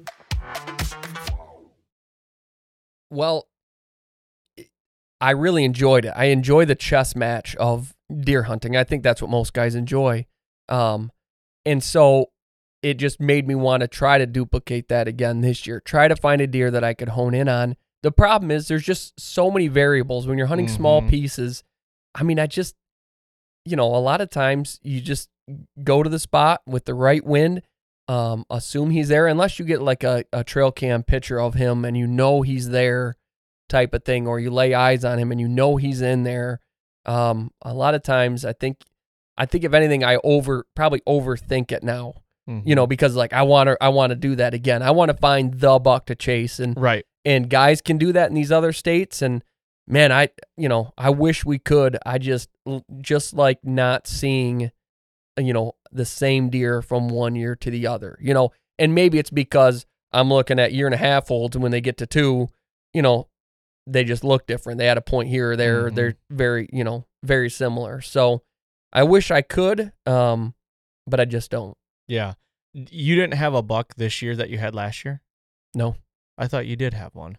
I had a buck that I saw had a picture of him on camera last year.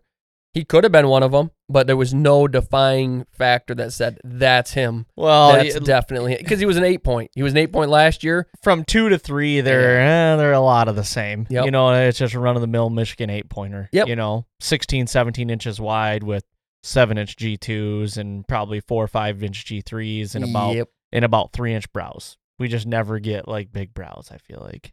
I my property has some pretty good brows. I've been Yeah. I've been pleasantly surprised on some of Yeah. the deer that I've you know that I've killed that have good brows. That's like Mhm. one of the best features of them. Yep. So, but not nothing to really prove that it's the same deer. You know, not a specific point that does something. You know, just Yeah. so very well- they very well could be the same deer. I just you know I look at flip from one year to the next and it's like gosh I just can't I just can't make the connection and I'm not just mm-hmm. gonna make it up just because I want it to. You know I want the storyline. So that's all right if I see one in the middle of summer and I can. My I have I have short stories where these other guys have these chapter books. So Well, and it's that's tough. Like I I talk about it too. I can get a deer, you know, usually one year, but to get him two years, it's tough. But three years is I'll never get a deer three years. Yeah. Like I, I think I have had one that I know of, and that Jim Abbott deer. Right when remember remember the Jim Abbott deer that early on in the podcast when I started it was like the first twenty or thirty episodes. I was hunting this deer that I named Jim Abbott, and um, that deer was a four year old for the fact that he was always the same and I've had four years of trail cam pictures Yeah. or or three years. Re- regardless, I knew I had him for three years of because he always had a weak side. yeah. You know, it's just a big spike and Did you notice his home range shrinking as time went on? Dude, do you still think um, does that not happen till they're five and above? I'll tell you, you know, you just you just brought something in my head about no go that I shot this year that we could talk about, but um, you know, and open farm ground is really, really made me think differently. Um, I've got some takes on open farm ground, and uh, it's easy to see the deer, really hard to get on the deer. You know, really hard to get them narrowed in. But um, in my opinion, you got to have the pulse. You got to have the finger on the pulse of open farm ground Yeah. a lot to be successful. You really do. Um, I don't think you can just kind of hope hunt unless you're in the rut phases. Right. You know that can anything can happen then. But um, if you want to kill a deer outside the rut, uh, you can't just hope hunt um, unless you're hunting, you know, a manicured food plot or you know, you know what I mean. Uh, So there are there are you know stages to it, but like I really think you have to have a finger on the pulse. But as far as that deer's home range, you know, I would say, you know, he ran two square miles that I knew of.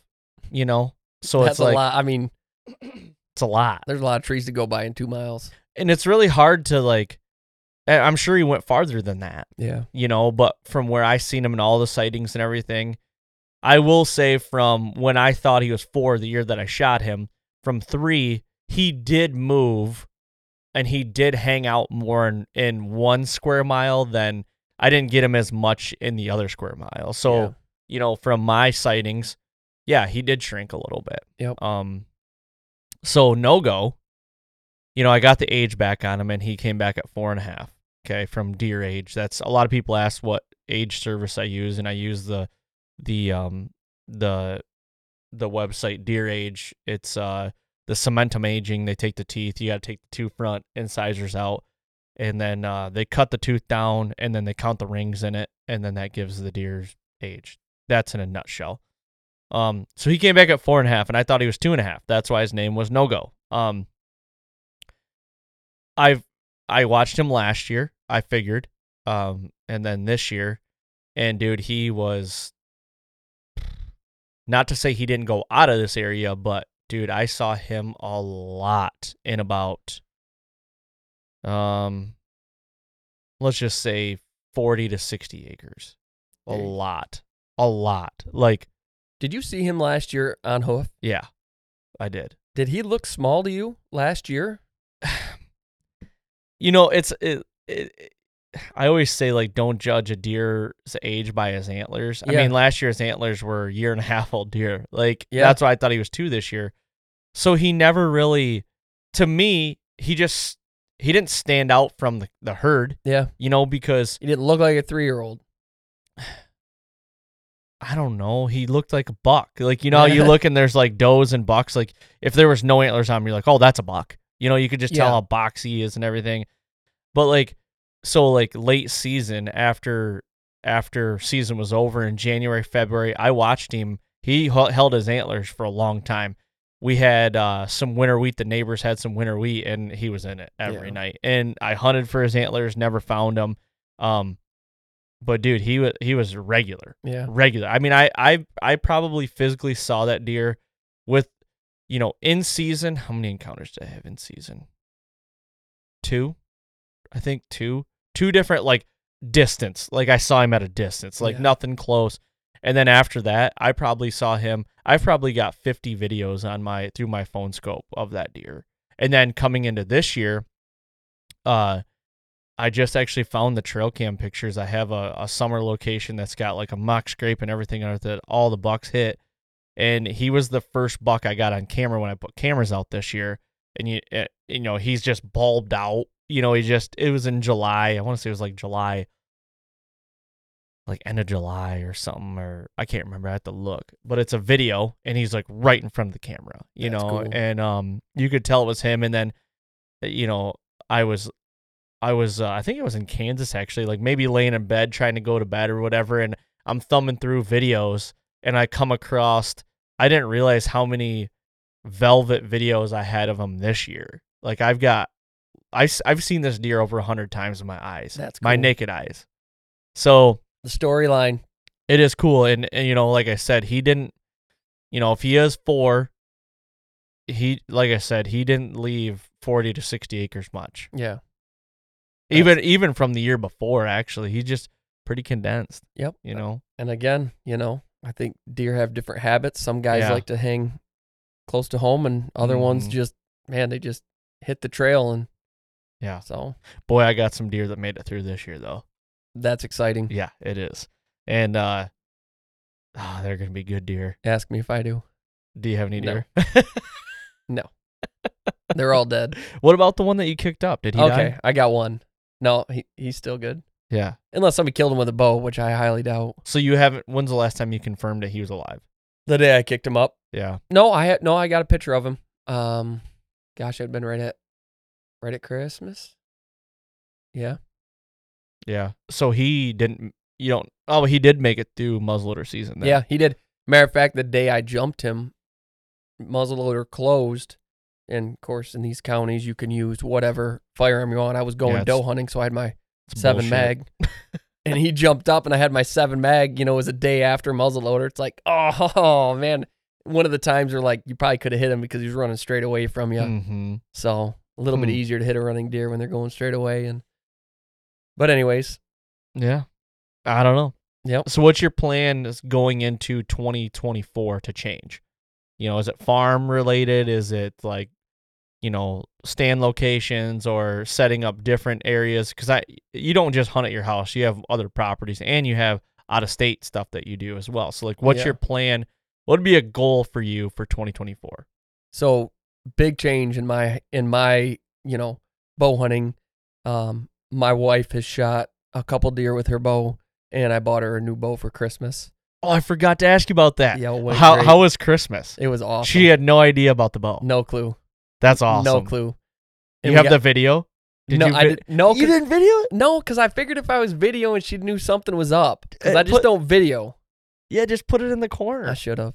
I really should have. We talked fa- before her Christmas, and you were gonna do that. priceless. Yeah, that's awesome. her face was priceless and my son's face was pri- so we bought my son a bow and while we were picking out his bow she saw this one and so she shot it and i made you know i'm like well we should get it you know she's like no that's okay i'll get my old bow out and she wanted to start shooting some more and so little did she know i went back down and i bought that bow and then she went down a few weeks later and the bow was gone and i had worked it out with the the bow tech guy there and I said, just say somebody else came in and bought it. And so she was pretty heartbroken. So then she You're wrapped such an ass. she wrapped Bodie's bow and when when he what so she wrapped it put it underneath under the tree.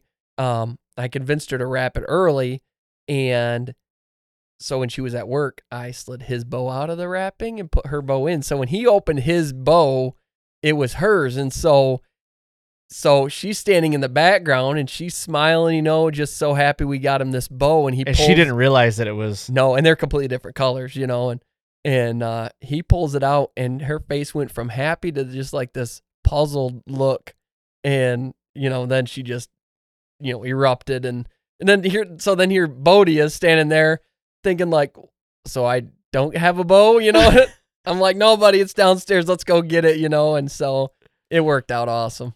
So I didn't tell you about my surprise for my Alyssa. So I bought her a new gun for Christmas. Yep. Okay, because she's a lefty and she's always ever shot, whether it was her dad's or my guns, all righties. And I didn't realize it. I mean, it's a big difference. A lefty shooting a righty gun, and then if you guys had listened to the podcast with my father-in-law, um, 363, I think it was, my my wife was trying to shoot that buck before he did. He was giving her the opportunity, but she was shooting my right-handed 270 as a lefty, and she just she just couldn't get him in the scope. She couldn't, and it was just not a good situation. and it was a pretty good distance too, right? Yeah, it was a good distance.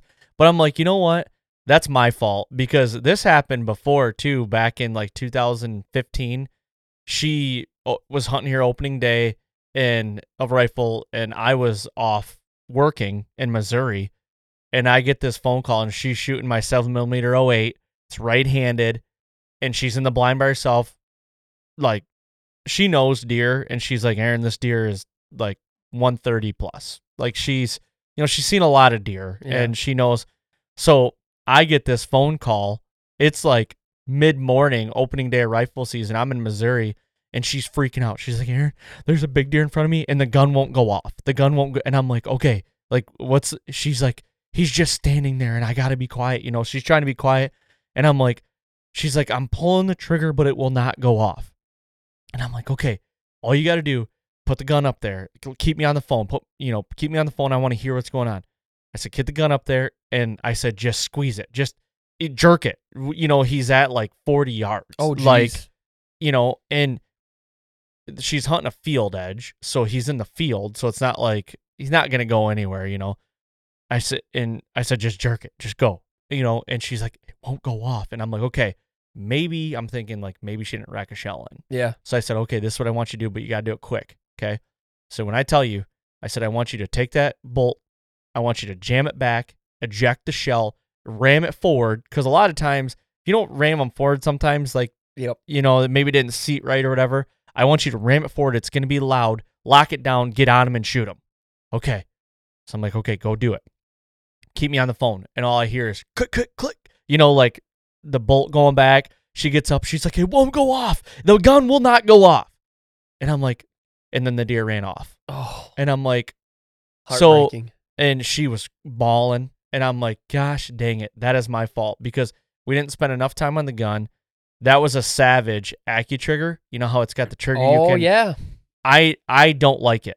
So I never set the trigger. So what I do is it's got two triggers.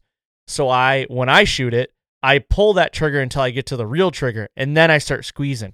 She didn't know that, I don't think. And she's just moving a trigger and it's not going off. Oh, she was actually moving the AccuTrigger. Ah, Yes. I gotcha. So like I hate that for Yeah. that reason. And it's my fault cuz we didn't spend enough time on the gun. So I'm like then it happens this year on another big deer Yep. and I'm like nope, done.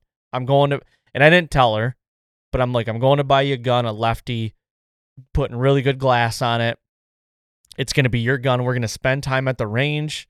You know, you're going to know this gun through and through. So like anything goes wrong, it, you know, you know how to fix it. Yeah. So, um, but anyway, so it was the day before Christmas. Like I knew where the gun was at. It was at a local bait shop and or you know gun shop and whatnot, and I knew it was there, and I just had to go pick it up. So she had to, uh, she had to wrap Peyton's presents. So basically, it was either the morning before Christmas or the or I think it was the day before Christmas Eve or whatever. It's like two days before Christmas.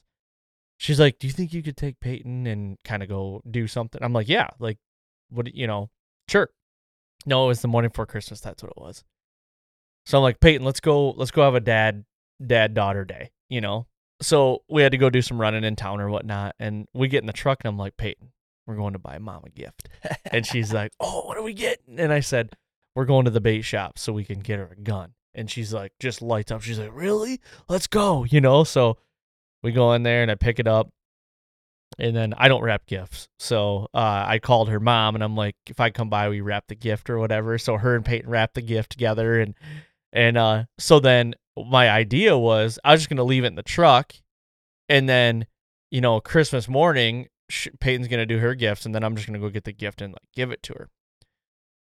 So Peyton and I get the gun. We go into town. We do some running. We had to like the Lions were playing that day, so we wanted to get some Lions like T-shirts and stuff like that. It was just like let's go have a day. So we get back home, and I'm down in my office, kind of doing some work. It was like a, I think it was a Saturday or Sunday, one of the one of the days. Um, and Peyton's upstairs, and uh, I'm sitting here on the computer, and all of a sudden my wife comes down. Alyssa comes down. She Where's goes, the gun at this point? It's in the truck, Okay. wrapped in a gun box. Yeah. Okay. So Alyssa comes down. She sits where you're sitting, and she goes, "So, what's in your truck?" And I'm like, "What do you mean?" Like now I'm trying to play dumb, you know? Like, what do you mean? She goes, "Well, you know, Peyton just took me out there to the truck," and I'm like, "That little shit." and I'm like, "Peyton, come here," you know? And she's like, "I said, why did you go out to the truck?" Well, we left uh, one of my toys in there. So one of, and she won't go get it by herself. So they open the door and there's the gun. Yeah. And Pretty obvious it's a gun box. Oh yeah, hundred percent. And Alyssa's like, "Why did you buy that for me?"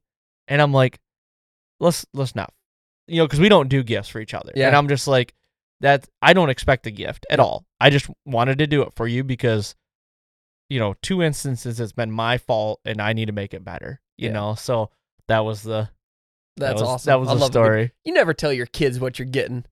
Yeah, I didn't but- tell. I didn't breathe a word to my kids. I wanted to tell them so bad. Yeah. But Yeah. I didn't well, I learned my lesson now. Yeah. So Yep. Make sure No. to clean out your truck.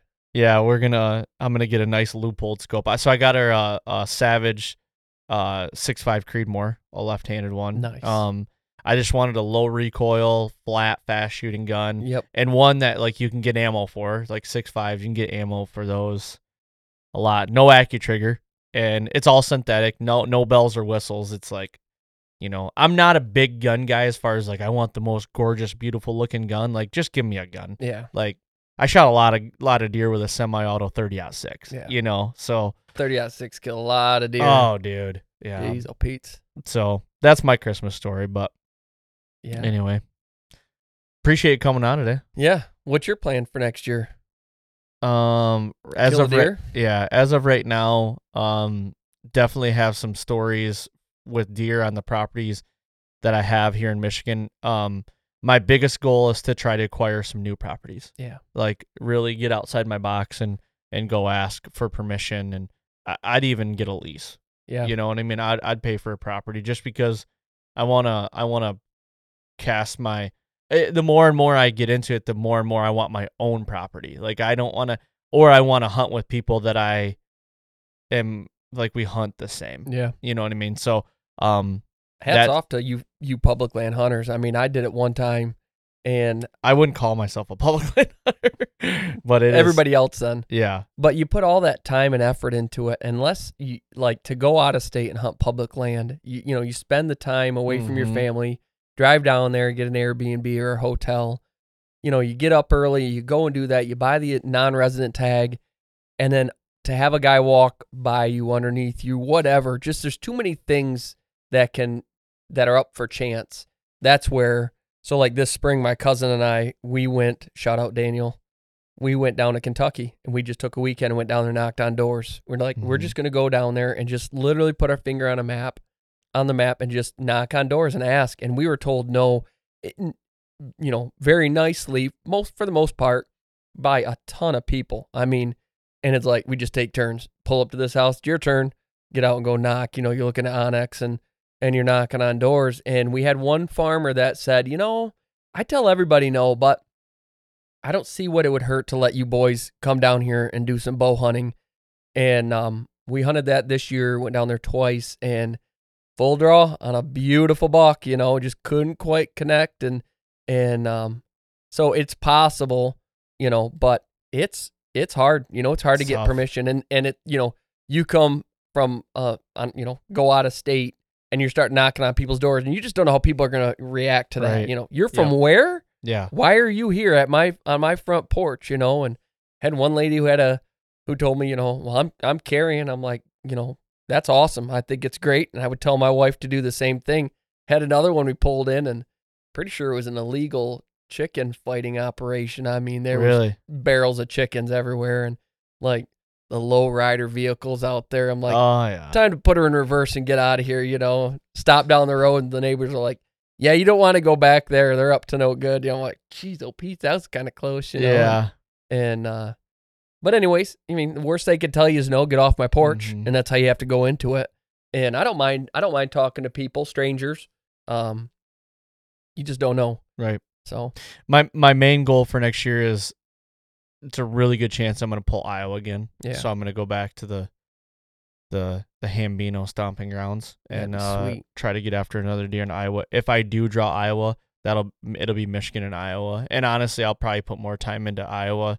I'll probably make a couple trips, you know, and I'll do some I'll do some off season trips like scouting and and Yep. stuff like that. And I'm lucky to have Chad, my buddy out there that like the farms that I will be hunting are private, so like we could put in food Yep. and stuff like that. And I'd like to go out and help them do that and just, you know, so I just got to draw first. If I don't draw, um, I'm not gonna disclose the state at all. I'm kind of done doing that. If I'm gonna hunt public, I'm done Yep. done doing that. So there are a couple pieces in a in in a state that uh I'm gonna DJ and I are already gonna go and look at. Like Yep. we've already e scouted the hell out of it, and uh this spring we're gonna go and make a weekend trip of it and scout it and everything like that. So that is that'll be like the the plan B. As of right now, shit always changes, you Yeah. know. So um and honestly, I've got a few deer that made it through here.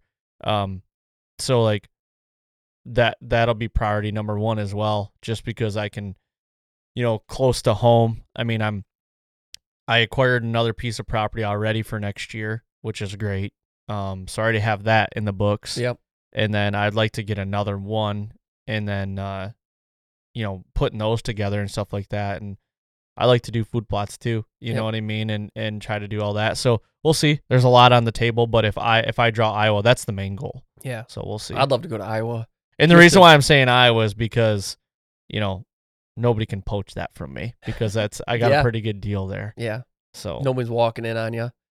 I'd like to go to Iowa and just like during velvet season and just watch, you know, drive around at dusk and just check Dude, out some of these giants. I mean, it's crazy be like, no way that hmm That'd be cool. Maybe when I if I draw and I go out there, you should go out there with me in the summer for a weekend. And That'd be cool. dude, it's it's a different world. I bet it is. It's a You hear stories, world. but yeah, yeah, I'd sure. love to. I'd love to check it out and just see, then start putting in my own points. But you got to do that. yeah, Yeah, that helps. Yeah, Can't for just sure. go out there without points. No, That's not how that works. no. Well, cool, man. Let's uh cut this loose. I appreciate you doing that. Was it? It wasn't too bad for your first time, right? No, it was actually pretty easy. Yeah, you'll have to have you on more. Maybe we'll do the the Lance's minute, the FreeLance's minute There we go. about uh taxidermy and skinning and and all that stuff. What not to do when you're caping out your deer?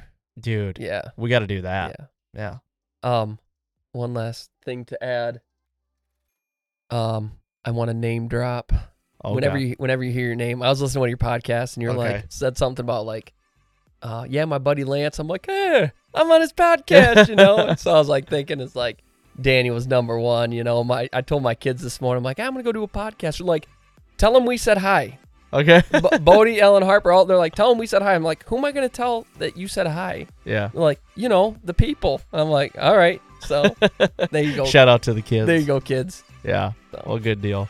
Yeah. Um, like I said, I mean, it was it's cool that you could come on and do that anytime. Anytime Yeah. I can have more people in here, and that's the goal. Like I want to get more of my friends on because they have just as good of stories as the you know guys from other states and everything. And I love doing them here in the studio, Yeah, and like cool. it's just it's just a way better experience. Yep. You know. So, well, cool, man. Let's cut her loose. All right, buddy. Appreciate it. Thanks, guys.